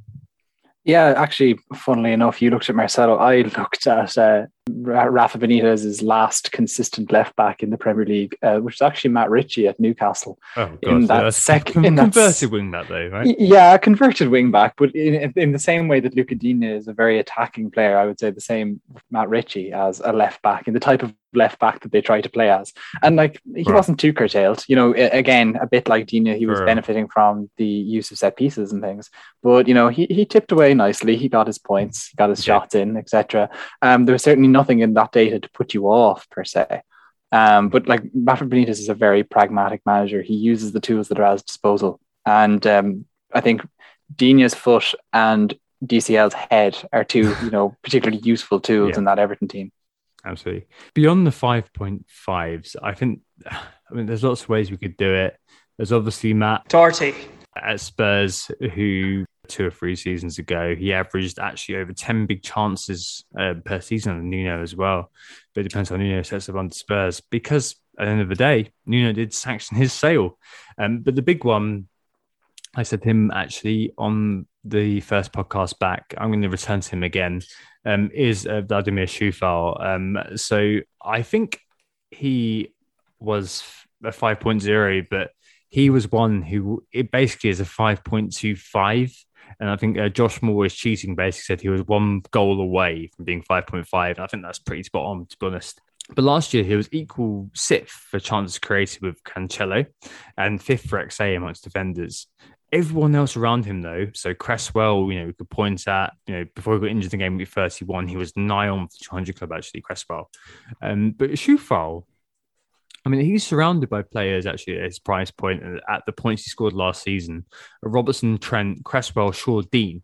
They all had set pieces to some extent to puff up their XA data.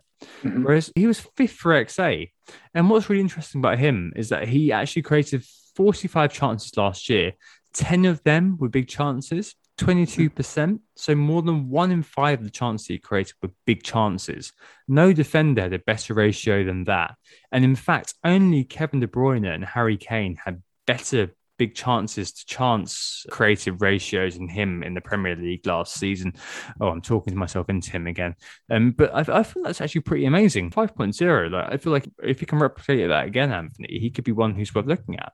Completely, that is the case. I think the one thing that needs to be borne in mind if you're putting a West Ham defender into your team, though, and especially with the likes of Cresswell and Coufal, because they're not that depend they're not that dependable from a clean sheet perspective. So you're kind of hoping for getting their attacking returns, which could come against anybody.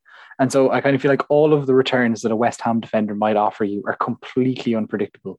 And so unless you're committing yourself to playing them week in, week out, I don't think they're the pick for you. Benching them will definitely lead to heartbreak in a way that um, you couldn't almost say the same thing for any other team's defenders. I think they're just these two are particularly kind of well teed up for that. At 5.0, though, he is a really, really, really um, tempting option. I've I've really considered him strongly actually, and just I'm just kind of averse to West Ham, and I think I kind of start the season like this every year, where I just don't know how that team will gel together. This was a thing, that was a bit of a narrative last season that West Ham did better because they didn't have a crowd there, you know, getting on the back of David yeah, Moyes and yeah, a team playing David Moyes football in the most odd way possible, because this is just not the narrative with any other Premier League team. Will West Ham get worse because their fans have returned? It can be really interesting to see. Kind of all of those details in mind. I don't want to commit to a West Ham defender because I don't want to commit to playing them every week when I feel there is so much value to be had elsewhere. And as well, they have a few decent attacking players. And um, you've got Wilson as well, which we'll come on to in just a little bit. Yes.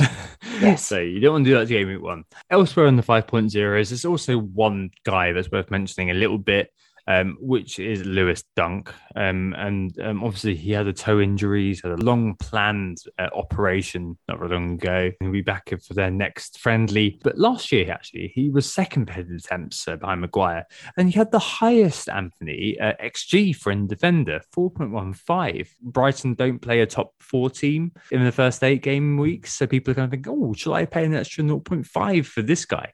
Interesting actually just the uh, the vagaries that come with xg data. The xg data that i'm looking at he's only listed as fifth in terms of xg 2.1 uh, which just kind of shows you how kind of um, you know they're still subjective these things are go listen to our one yeah, of our uh, summer specials I've, I've, to see more hub, of that. The hub data here i think yeah and fix yeah I, um, yeah i'm using fix so it's opta yeah, yes. um, but you know it's a, it just shows you the vagaries of these things. Yeah i think dunk is obviously a good option. I think the problem with dunk is is that unless you want to double up on the brighton defense and like at that point, I think alarm bells need to be ringing in your head if you're talking about doubling up on the Brighton defense. I think ahead of the start of the season, especially if you're going to do that by spending 4.5 on Sanchez and another five on Dunk. I think it's just too much to ask. Like I'm. there are so many good options there at 5.0 and even 5.5 if you make that stretch. To put Dunk in to get Brighton clean sheets seems like a little bit of a waste when there are perfectly good 4.5 defender options there from Brighton. Absolutely. I think the other 5.0 is to cover off. Obviously, you've got lots of Tesco Bag, Tierney, Semedo, you know, Soyuncu and co. One that could be thrown into the mix is covering the Martinez potential big ouchie, uh, given the ownership. Mm-hmm. Um, so I looked at this very briefly. Um, I couldn't find anything to basically recommend any of the Villa defense. Um, you know, Cash, Konsa, nowhere. Targett ninth for chances creators. Mm. Um, and uh, you know, Mings had 15 head attempts last season, targets at the occasional corner. I mean, you're really kind of clutching at straws, and I, I, don't like them at all. I think we'll leave it there and we'll move on to the fringes, um, which is obviously looking at Fofana and Ayling. Um, and yeah, Fofana, boring pick, whatever, Mayor player. Basically, the only data he's got is he could keep clean sheet. And uh, Jonny Evans has got plantar fasciitis, which means that he can sometimes he, he's not going to be, be playing. Um, Ayling, um, I think could be really interesting. So, as our friend Seb Wassel always points out, Ayling actually had the highest XGI versus actual goal involvement gap of any player last season. So, his XGI was uh, 4.9 higher than his actual returns. So, so no returns there. I can see why he's also in, you know, the the meta as it were, and surely that's not going to happen again. Um, 4.5, so Anthony, is there anybody you're favouring here? It's an extremely difficult question. Um, I can see why Ayling kind of stands out just from those kind of chances created perspective. You could you could kind of point at the likes of uh, Lowton as well in that kind of you know cheap accessible category. Oh yeah, no, he's but, on, on the list. yeah, yeah, yeah. But to be honest with you, I think now that Ben White has moved to Arsenal, he has kind of superseded all the rest of them just because Arsenal's defense is actually quite good and has improved, you know, markedly in recent times. Towards the end of last season, it was actually starting to become a defense that you could buy into. And now having a 4.5 option in there, I think makes that a pretty easy choice. Yeah. Um, yeah like the thing with I think Fofana is such a tempting option, but number one, okay, yeah, you've got the plantar fasciitis, as you say, with Evans. That means that Fofana will get his game time, and but Fofana has competition for centre back berths if they're playing a two if they're playing two centre backs, and Leicester's defense hasn't actually been that good anyway. Mm-hmm. And so, with that in mind, I don't understand really the kind of the push for him. I think people have just kind of gone with, oh, Leicester, they finished high last year. Oh, Fofana, 4.5, great. yeah. And kind of put him into the side. And I don't think there's much more to that uh, Ayling, as I say, the chance to create it makes it tempting. I do wonder, and I'd love if someone could look at the data. Is it just because the fact that Ayling is crossing from a side that ends up landing balls on Bamford's weaker foot means that he doesn't end up getting as many assists as he might. Yeah, yeah, it's the sort of thing like it's a very kind of like you know FIFA diagnostic, but oh, you know it's it's entirely absolutely. possible. So it would be unusual to say the least if that was the case. But either way, it's just those early difficult fixtures for Leeds, a bit like we were talking about Raphinha earlier, means that he doesn't find his way into my initial squad. But I think that Leeds defence, we were talking about Meslier earlier, will offer pretty good value at times. And Ayling is, you know, the cheap route yeah. into it that might produce something for you attack wise too. I just think overall, these are a set of players who are proper fringe. You know, they're the kind of player who is going to be first sub, second sub, um, it's not like the days of old where this kind of player would be your 11th man. I think they're kind of firmly on your bench. I mean, I've got you know Veltman at the moment, basically because if you look at his data, he's got he had the first best XA of the 4.5s left in the Premier League after last season, and he obviously is quite um, versatile. So he could play in the centre back role, he could play in the right wing back role if Lamptey's not around. Um, but you're you know uh, Ben White, I think, is probably going to be, as you said, the one who, logically, if you were going to be making a zombie team, would be the one who'd be thrown in. Just because yeah. at the end of the day, I think you'd be expecting him to get 130, 140 points perfect. That's what we're looking at. Uh, could do that as well. Yeah, um, and then just in the to watch, but fixtures means that they're not initially in our plans. The likes of Coady, I would say, is in that. Yeah, um, yeah. Uh, Joachim Andersen at Palace, just because he was such an, a menace at corners for Fulham, uh, I could see a mm-hmm. team that's in transition just trying to pick up a few goals off corners, use it, taking the easy option with him. So he could be a pretty interesting option for Palace when their fixtures turn, but their fixtures are just diabolical for ages. And then, yeah, then there's the Burnley too of Lowton and Taylor, but not now. I think Lowton actually was uh, the most creative of this lot. Um, but yeah, you're really scraping the barrel, aren't you? Yeah. And 4.0, sure. let's not even go there. I mean, you, have got you know, Omid Bamidele at Norwich. You've got Brandon Williams at Norwich. Um, potential Brandon Williams, yeah. Manquillo. I mean, there's no Wan-Bissaka. There's no Lundstram this season, as far as I know. Um, so it sounds like we're kind of broadly kind of questioning the 4.5s there in the template. We kind of know why they're there. it kind of makes sense that they're in in the template. So there it kind of goes. Um, I think let's move on to the forwards. Uh, the three who are in the forwards kind of option are. Uh, Watkins, Antonio. Antonio is a bit contentious. I, I originally put DCL in there actually, and uh, Toney Although his ownership actually has declined, I think it's around kind of 40% mark, and now it's around the kind of the third mark. But one of the things that obviously is noticeable is that the premium strikers are left out of the twemplate at this point. Is that because of big at the back? Is that because of you know the fact that you know in midfield you're looking at Bruno and looking at Salah? Probably yes. And also because there's an uncertainty about Kane. Outside Twitter, 29% of people own Kane in their teams. So there's huge ownership. And that's obviously due to him being the Talisman King last year. They all read Talisman Theory, as far as I'm concerned. Um, it's worth restating the findings of that one more time. Obviously, last year he was the Golden Boot, Golden Sister, and and it was a huge turnaround for Kane. We all kind of brushed past it due to hindsight bias, I think a bit. Creeping determinism, you know, the I knew it all along effect. You know, last season we looked at him really skeptically. We were laughing at people who had him in game week one, game week two. And I looked at last year's notes for this Anthony when we were doing this. And I noticed in that his exit velocity from last season was something to behold, but there was nothing else apart from that because I kind of was too busy focusing on Anthony Martial Oh, because after his ridiculous project restart, I wanted to fit him into my team. But Kane's still a player who comes with a guarantee wherever he is of scoring 15 goals per season. It's just the contextual uncertainty about him which is throwing people off.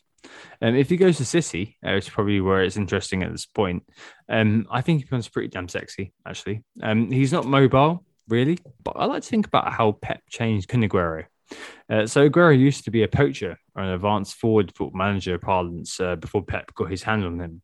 Now, don't forget, you know, Jesus came in and there was lots of chat. Remember the infamous Jamie Jackson moment uh, ahead of Huddersfield in game week two, 2018 oh, 19? My, oh, my word, I'd forgotten. Yeah, uh, which I think still means that Jamie Jackson hates FPL. But anyway, there was a friction uh, allegedly between Pep and Aguero. Um, but I think Kane does what Pep wants Aguero to do leads the line, gets involved in the play. He's love a striker with the ball. But I feel like in some ways he's the ideal kind of integrative striker that Pep is looking to spearhead a team of his. You know, a creative player who is lethal as well when offered a chance. But at the time of recording, he's not showing up to training. Um, so I think he could be left out of the mix. And I think, you know, Anthony, you know, the likes of him, Vardy, Aubameyang, Werner, Firmino, basically everybody down um, to Dominic Calvert-Lewin at eight, they've all got problems with them, haven't they? Easy answer, short answer, yes. It's it's the risk, I think, more than anything that means that none of these other options are interesting. So, like someone like Vardy, I think you could build a case for. You would say that he's, you know, he is aging and he's changing his profile, and so now you're depending on penalties and assists, and you know, getting the odd goal and all this sort of thing. You could point to some of the Arsenal players, Aubameyang, pretty much, and say, hmm, I think that Arsenal are going to turn the corner. But uh, it's it's it's hard to. Bamford is the one you could point to and say 8.0 It's just that it's it's high, but it kind of brings him into that just above all of the 7.5 and 7 options that we have. And I think that actually makes him a premium just because he's not one of them and even for him, I think you can start to kind of construct arguments yeah, against yeah. him based on fixtures and things, but also based perhaps on all the tropes that used to be associated with him before he surprised everyone last year with a really, really good season. That that is why we've just ended up kind of all falling into this kind of 7.5 and 7 to maybe 6.5 trap, isn't it? Yeah, basically the template is Watkins, Antonio, Toney. Um, Watkins owned by 35%. Toney by 32% and uh, DCL on 27%, Bamford 18% owned, and Nacho uh, 14% owned. Basically, we've got a mid priced forwards glut in this kind of support area. Are we realistically, basically, Anthony, fishing in the same pool of players? Are we looking at basically kind of making three or two or three from four or five? Watkins, Toney, DCL, Antonio, and maybe Bamford seem to be the ones for me. Callum Wilson, I would throw into that as well. Yeah, that's what I throw into. yeah, yeah, I think it is, and I think you can. Again, it's a bit like this. You can construct arguments in favor of all of them. So you know, you look at the likes of Watkins, and you, you can point to obviously his returns last season. You can point to the fact that he was able to do it, and Grealish wasn't in the team. His stats were good. You know, his exit velocity, as you would have called it in Talisman theory, was pretty good as well. Um, Toney, you point to obviously his record in the championship where he was absolutely out phenomenal. DCL, I think you're pointing to the start of last season. This is the thing with DCL, and I find it quite interesting. And then you're also pointing at the fact that Everton's fixtures are pretty much far and away the best of any clubs kind of in the first six, eight, ten game weeks. Mhm. Antonio, it's a little bit more difficult, but I think this is just me revealing my reticence on West Ham again. That with him, I've just been burnt too many times as well with Yeah, I'm, injuries I'm, and things. exactly, I'm exactly the same. Yeah, That I find it hamstrings. Yeah, Yes, and like no matter how good his underlying stats often are when he's playing, and just you know, for example, even in the final, the second half of last season, like he's right up there in terms of XG. He's the third best for forwards for XG behind only Iheanacho and Kane. He's fantastic, and Iheanacho is one we haven't mentioned here. He's kind of getting the raw end of this deal because we've kind of put question marks, I think, back over his game time just because of Daka and because of the Vardy stuff and everything, but also just because Leicester's fixtures are a little bit tough.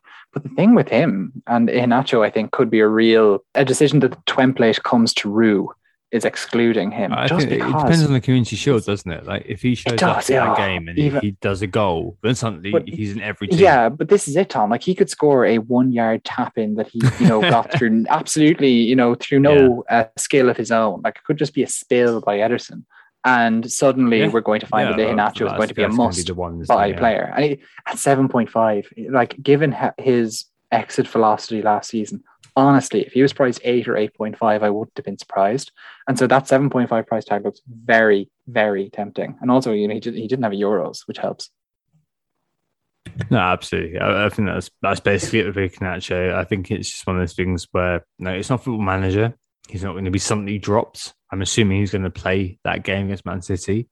It's just that with Daka, with Barnes, with Vardy, how's it all going to fit together in the, the sharp end of Leicester? And that's a tough one. Um, uh, just dive into these players. I mean, Bamford, hero of Talisman Theory. I don't want to bang on about this guy too much. Many people have basically said, you know, eight million is too much. Um, but he was involved in 45% of the 62 goals last season for Leeds. That's just silly, actually.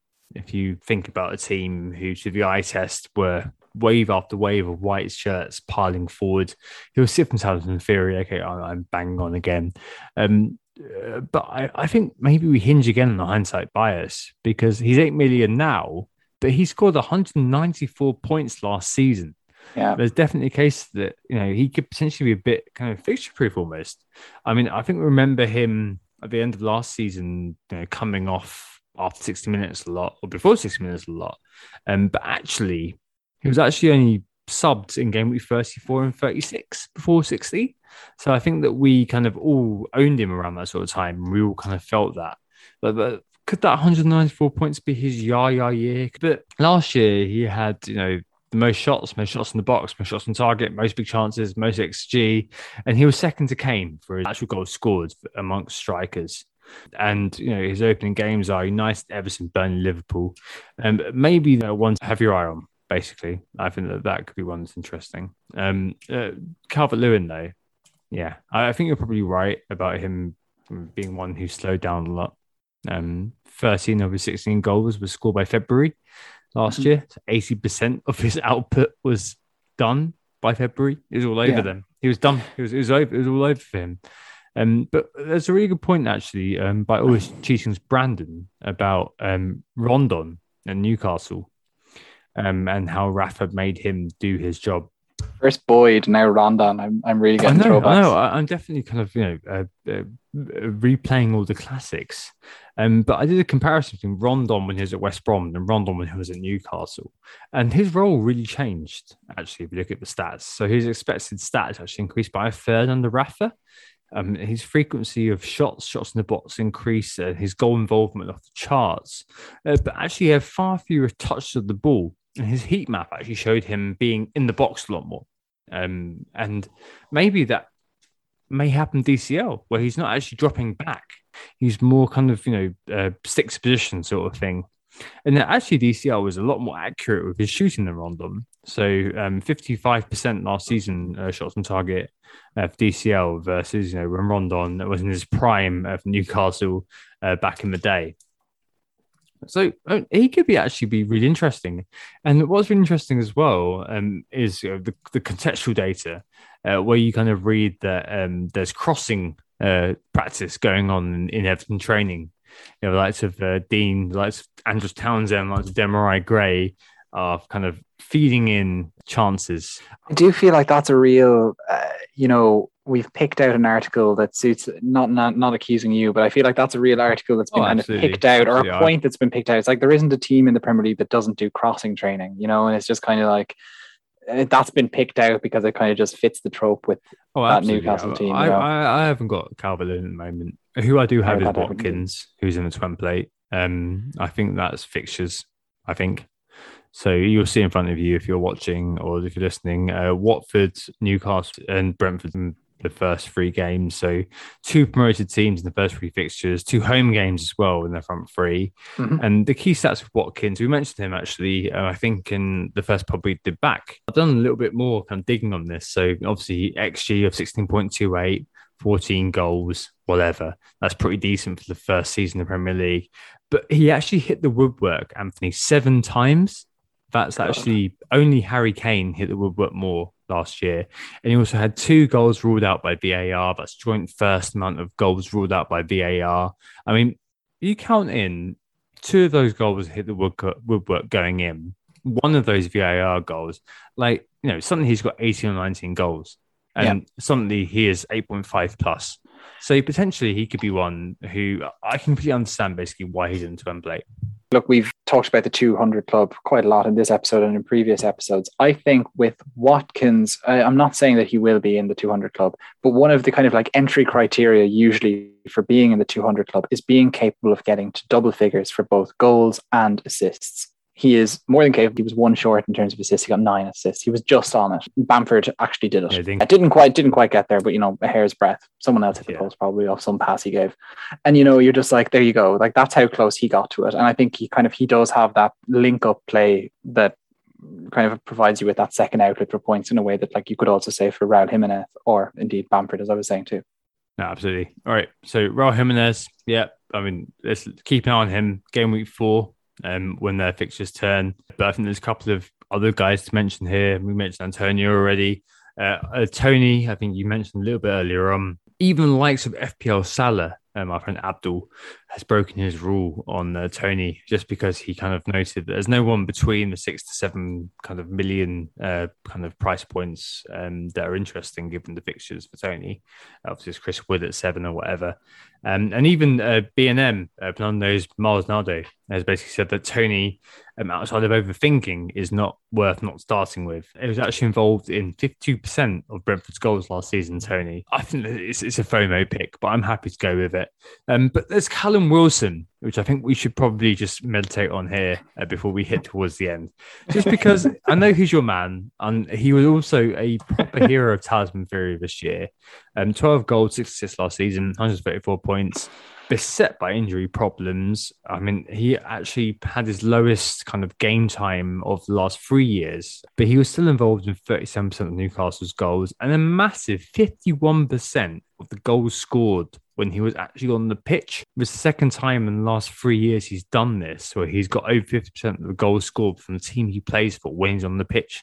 So uh, Bournemouth in 2018-19, he actually was involved in 52% of the goals that they scored. But he's a proper talisman, isn't he? And uh, he also loves playing West Ham, um, who he plays up first. I remember Handball Gate a little while ago when he was at Bournemouth. And he scored against each of Newcastle's opponents in the first four games recently. A proper set and forget. Uh, Anthony, you're you're a big fan of Wilson, aren't you? Yeah, he just always finds his way into my FPL team, and he always seems to find a way to provide points for my FPL team. And these are, you know, important features of FPL is having a player who gets points for your team.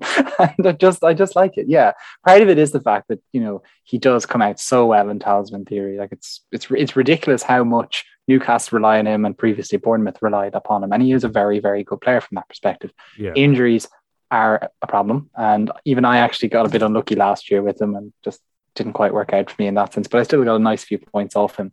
Uh, but like if you just sort even last season, which I think we would all agree was an off season for him, not as off as the last season at Bournemouth, but an off season because of his time out or whatever. 12 goals, six assists. If you sort per game, he was fourth for strikers for for goals. If you strike, if you sort per game as well for assists, he was eighth for strikers. And in terms of FPL points, the golden thing, because of all those sweet, sweet bonus points he was getting, because nobody else in Newcastle does anything, he was third for points per game for forwards. The man's a prodigy. Like it, it's just incredible. He just he just prints points when he manages to make it onto the pitch. Uh, West Ham first, um, who I fancy to potentially be serially flaky.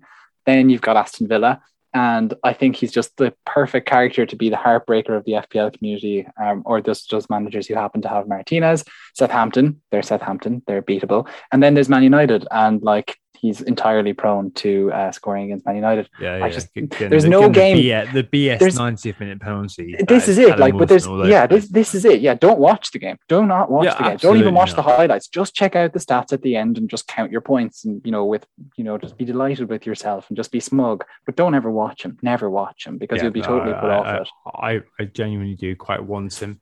Um, Yeah, it's hilarious. Like you look at all 38 fixtures, and I'm just like, yeah, I could totally see him scoring. Um, final thing to kind of cover off here in the uh, in the fringes um, for the striker territory. Um, no one's in template. Uh, 6.0 to 4.5 or 5.5 actually to uh, 4.5. Uh, Davis, uh, Keinan Davis, Fergie's mate, highest aim 8%. Any bargains down here? Not really. Um, not quite yet, at least. Um, so Pukki um, could get there. I think there's one bargain in there, Tom. Okay, fair enough.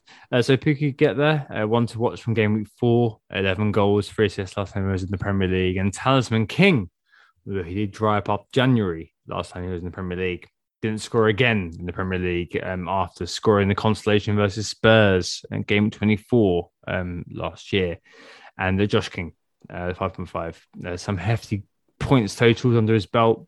Remains to be seen, which the thousands of forwards, I think there's about 10, um, are given game time.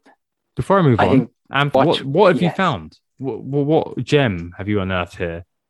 I've been browsing the talent of Northern England, and I have honed in on Turf Moor. Homed in, homed in, honed, uh, Home- honed in. homed in, homed in, not- that's not a homed in in this case. Homed in, yeah, homed in on Turf Moor. And what I've realized is Not that Chris Wood, Chris Wood is not there. That's the key detail. He's he's at the Olympics, or he has been at the Olympics, He and so that leaves a Burnley striker at five point five who needs to be playing. Who's it going to be? I don't know, but I suspect it's going to be sometimes Austria's finest, Ashley Barnes. Yeah, that's that's the potential option in there at 5.5. If you're really trying to plug a hole in your team, Yeah, you- you'll be there for it, aren't you, to score the inevitable goal against Brighton in game week one.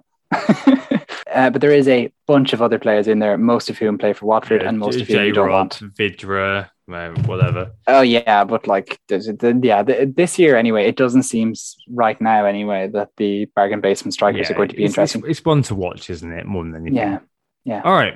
So, other thoughts then, basically. What's your overall view of the pricing this season, Anthony? they've given us some difficult choices as they should do. I'm not sure if they've given us enough difficult choices when you look at things um, on a micro level on a per team basis. Like, for example, the, the Mane thing really annoys me. The fact that United maybe, you know, they could have classified one of their midfielders as a striker just to cause Yeah, just a little bit more uh, headaches in the way that they did with Aubameyang. we haven't mentioned brought him back Cavani forward. I mean, that he's again one of those players who could kind of Yeah, he yeah that. briefly came up. Yeah, yeah. I don't think so. Like maybe he might. Uh, it's just early on. Again, people just aren't sure what to do with him. Um, yeah, I think overall it is good. Uh, the, the lack of 4.5 defenders is quite interesting. I think in previous years we've had far more decisions to make in Uh, that price okay, bracket. maybe, maybe that's Lamptey though. I think without Lamptey, it becomes really boring. But with There- him, there- there you are had a plenty of- player who you could play every game week for the first eight games. Yeah, there are plenty. Okay, yeah, fair enough. But there are plenty of other 4.5 options, even Brighton ones that you could be picking and you know doing that for, and you know they're as likely as Lamptey basically to do anything. Not Lamptey as is lively as. Lamptey, are they? No, no, no one's almost nobody's as lively as Lamptey. That's the overall view of the pricing. That there are odd gaps where you know the 4.5 defenders I would have expected there to be more headaches. There's a whole like section of midfielders that I would have expected there to be Mm. more headaches that there just isn't right now. And then in strikers, obviously, it is very odd that basically everyone north of eight million is just out of question right now. Yeah, I agree. I think every year, I think throws up its own kind of set of questions. I remember last year as well. You know, we were all contending with you know City and United missing game week one. Remember I was making the case on this kind of equivalent podcast for having Martial on your bench. And every year as well, you have your set of kind of nail players that you don't really think about too much. Um, so this year for me it's Salah, Trent, Bruno, Watkins, Digne, Short, and Foster. Foster, yeah, 4.0. Wow. Uh, but none of them have really left my team. I've not really thought about them. And you'll be building around them um, in practice. So it means you've got kind of, you know, just over half of your team maybe to tinker with. Well, 88 spots this year, I'm tinkering with. And this year, I think more than ever, it's about getting balance right in terms of price points. Um, and as you mentioned, as we've mentioned, there's lots of attractive defensive op- options, and big at the back could perhaps be back because you've got Trent, Mm-hmm. you've got Digne, you've got um, Shaw, and I have the Ward uh, at the Right. moment, which Well, is which is White, Alexander Arnold, Robertson, Dias, and then the bit of it is Digne. Yeah. and I think that there's definitely that. And I think that in the midfield and the in the striker spots, you've got kind of a lot of players that FPL have hedged their bets on. Basically, you know, could Watkins take off? Um, could Jota take off? You know, they're all kind of in the middle kind of area. You know, kind of a kind of a homogenous Yeah. kind of blur. Mhm. Um, and you know, a lot of the time, actually, for me, kind of homes in, homes in on um, whether you kind of take a a third Liverpool player, uh, just because the beginning of the season for Liverpool is pretty decent. Um, I think there is definitely a lot of interest um, in terms of if you are able to look past last season, Liverpool basically have, you know, they, they they they do face uh, Chelsea in game week three, Man City in game week seven, um, but six of their first eight opening games are, are not bad at all. And there is uh, to move on to my team here, um, a lot of kind of questions surrounding Triple Liverpool or not, just because I think Robertson knock, knocks out the third striker for me. I mean, I've got a weird magnetic attraction to Wilson. Maybe I've been sort of, um, um, you know, incepted by you, but I can't really work out where I go here really because I feel like I just have first striker. But do I trust Jota to make it all kind of fit together? Or do I hedge it completely and go with, you know, TAA Salah or something else? Or you know, do I have the courage to go no brew? I'm not really too sure. Yeah, like for, for those squads. for those on audio, I think the the thing that's key to note about your team is that your your bench as it stands is Brownhill, Veltman, and Davis. And yeah, and the Brownhill whole team basically is yeah, Sanchez in goal, um, Trent, Robertson, Shaw, Digne at the back, Salah, Fernandes, Havertz, ESR, and then Tony and Watkins uh, being the striking duo. it's it's it's the Brownhill that is your your bench that makes me quite concerned. You know, But he's going to play. He, he he did actually play um, the majority of the games last year. no, So no, no, that's no, no, no, no, no, no, no. I'm I'm I'm use I'm using his name as a descriptor. it's just like it's just it's just not a particularly good bench, you know. Yeah, like okay, uh, Vel- Veltman Veltman plays, Brownhill tips along, and then you've got Davis. Yeah. Um, it's just it's I it. You're a, alright. you're a hitter using two free transfers away from fixing something. Yeah, maybe. Uh, you're. I think you're in the kind of um, the Adam Pritchard sort of ultra cautious sort of uh, area.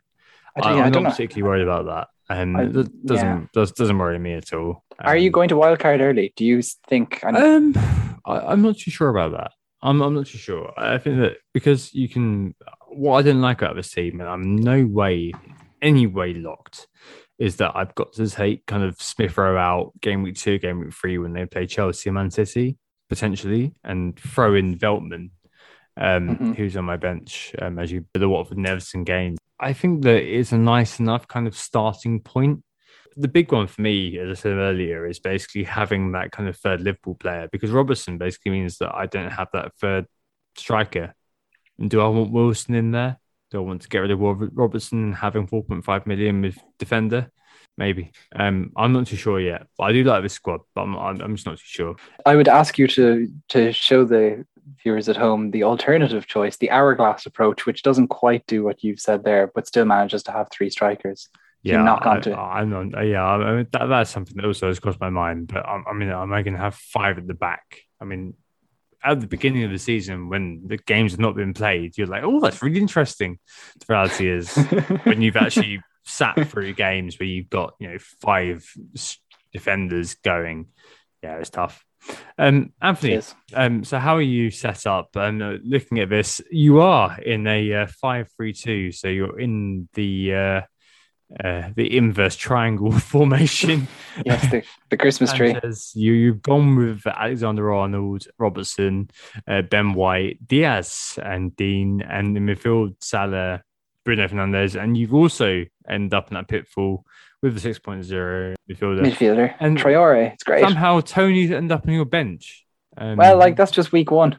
Yeah. right. The, there's a there's a decision there between do you play White away to Brentford or Tony at home to Mhm. Arsenal? You know, that's Okay. there's a bit of it. There's a bit of debate there. Like I can't say that I love this team or anything, but I certainly like the 4-3-3, defense. it? It's a four three three, isn't it? You're going to play Tony over White. That's uh, that's the foregone conclusion, and have Tony, Wilson, and Watkins, which I think Ye- is the three up front I want. I, well. yeah, I, I like I again have Brownhill uh, on the bench, and you could, I guess, arguably describe my defense as a Brownhill as well, in that like it's got Brownhill and Alan, the previously Hmm. mentioned hero of the bargain basement midfielder category, uh, and then of course it has Tony. So you know it's like whereas you have, let's say, a playing a playing useful asset in Veltman, I have Tony or White, I Yeah. guess, for that m- position. I have ESR who becomes game week two becomes Yeah. that guy, and then Veltman plays. So I end up with same as you having a bum heavy kind of thing.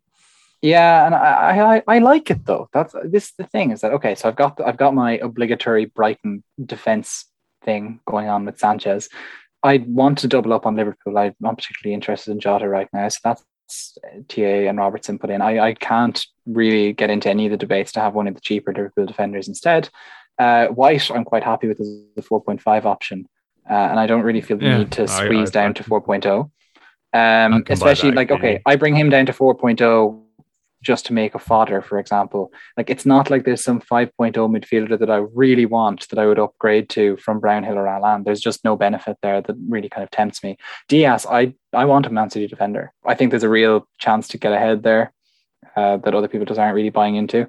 So Dias is in there as the nailed of them, and then Digne is in. He's uh, the most recent inclusion to this defense. Uh, it was actually only when I did a bit of a thread the other day that I really kind of honed homed Tom in on the Digne. There's a lot of interest there, you know. There's really good Everton fixtures, and as you said, I think about Digne too. It's like I don't have Calvert Lewin. I have Digne at least. Okay. Yeah, I'm, same. I think that that's kind of the, the same sort of um, the balance I've struck. All right. Well, we've spoken for a while, but hopefully that was really useful in terms of you know giving an idea of how this year's uh, pricing has fallen out. Thanks very much for listening, guys. I think that pretty much rounds off this show. If you haven't listened to our summer specials, there were three of them posted over the last few weeks. They are all really good. They've all been really well received, and I think you'd really enjoy them if you haven't listened to them already. Uh, if you have listened to those, well, you know then that we are Who Got the Assist. And thanks so much for listening. Don't forget to subscribe if you haven't already. We would really appreciate if you could give us a five star review on whatever app you listen to this podcast on, because that certainly helps us in feeds. And you know, it's the start of the season. This is when new listeners come on board, and so your five stars does an awful lot for our metrics at this point. The league code, if you want to join our FPL league, is 2IP43T. You can do a partridge esque tinkle to it and go to IP43T if you want to remember it and then go and type it. it's really good to be back. Thanks so much for listening. Yeah, thanks very much. Um, we'll be back next week for the final preview ahead of game week one. We'll be joined by a familiar face. Uh, but in the meantime, hostess Stu, uh, think about the prices ahead of the new season, and we'll speak to you very, very soon. Goodbye. Oh, it's a goal. Who got the assist? Who got the assist?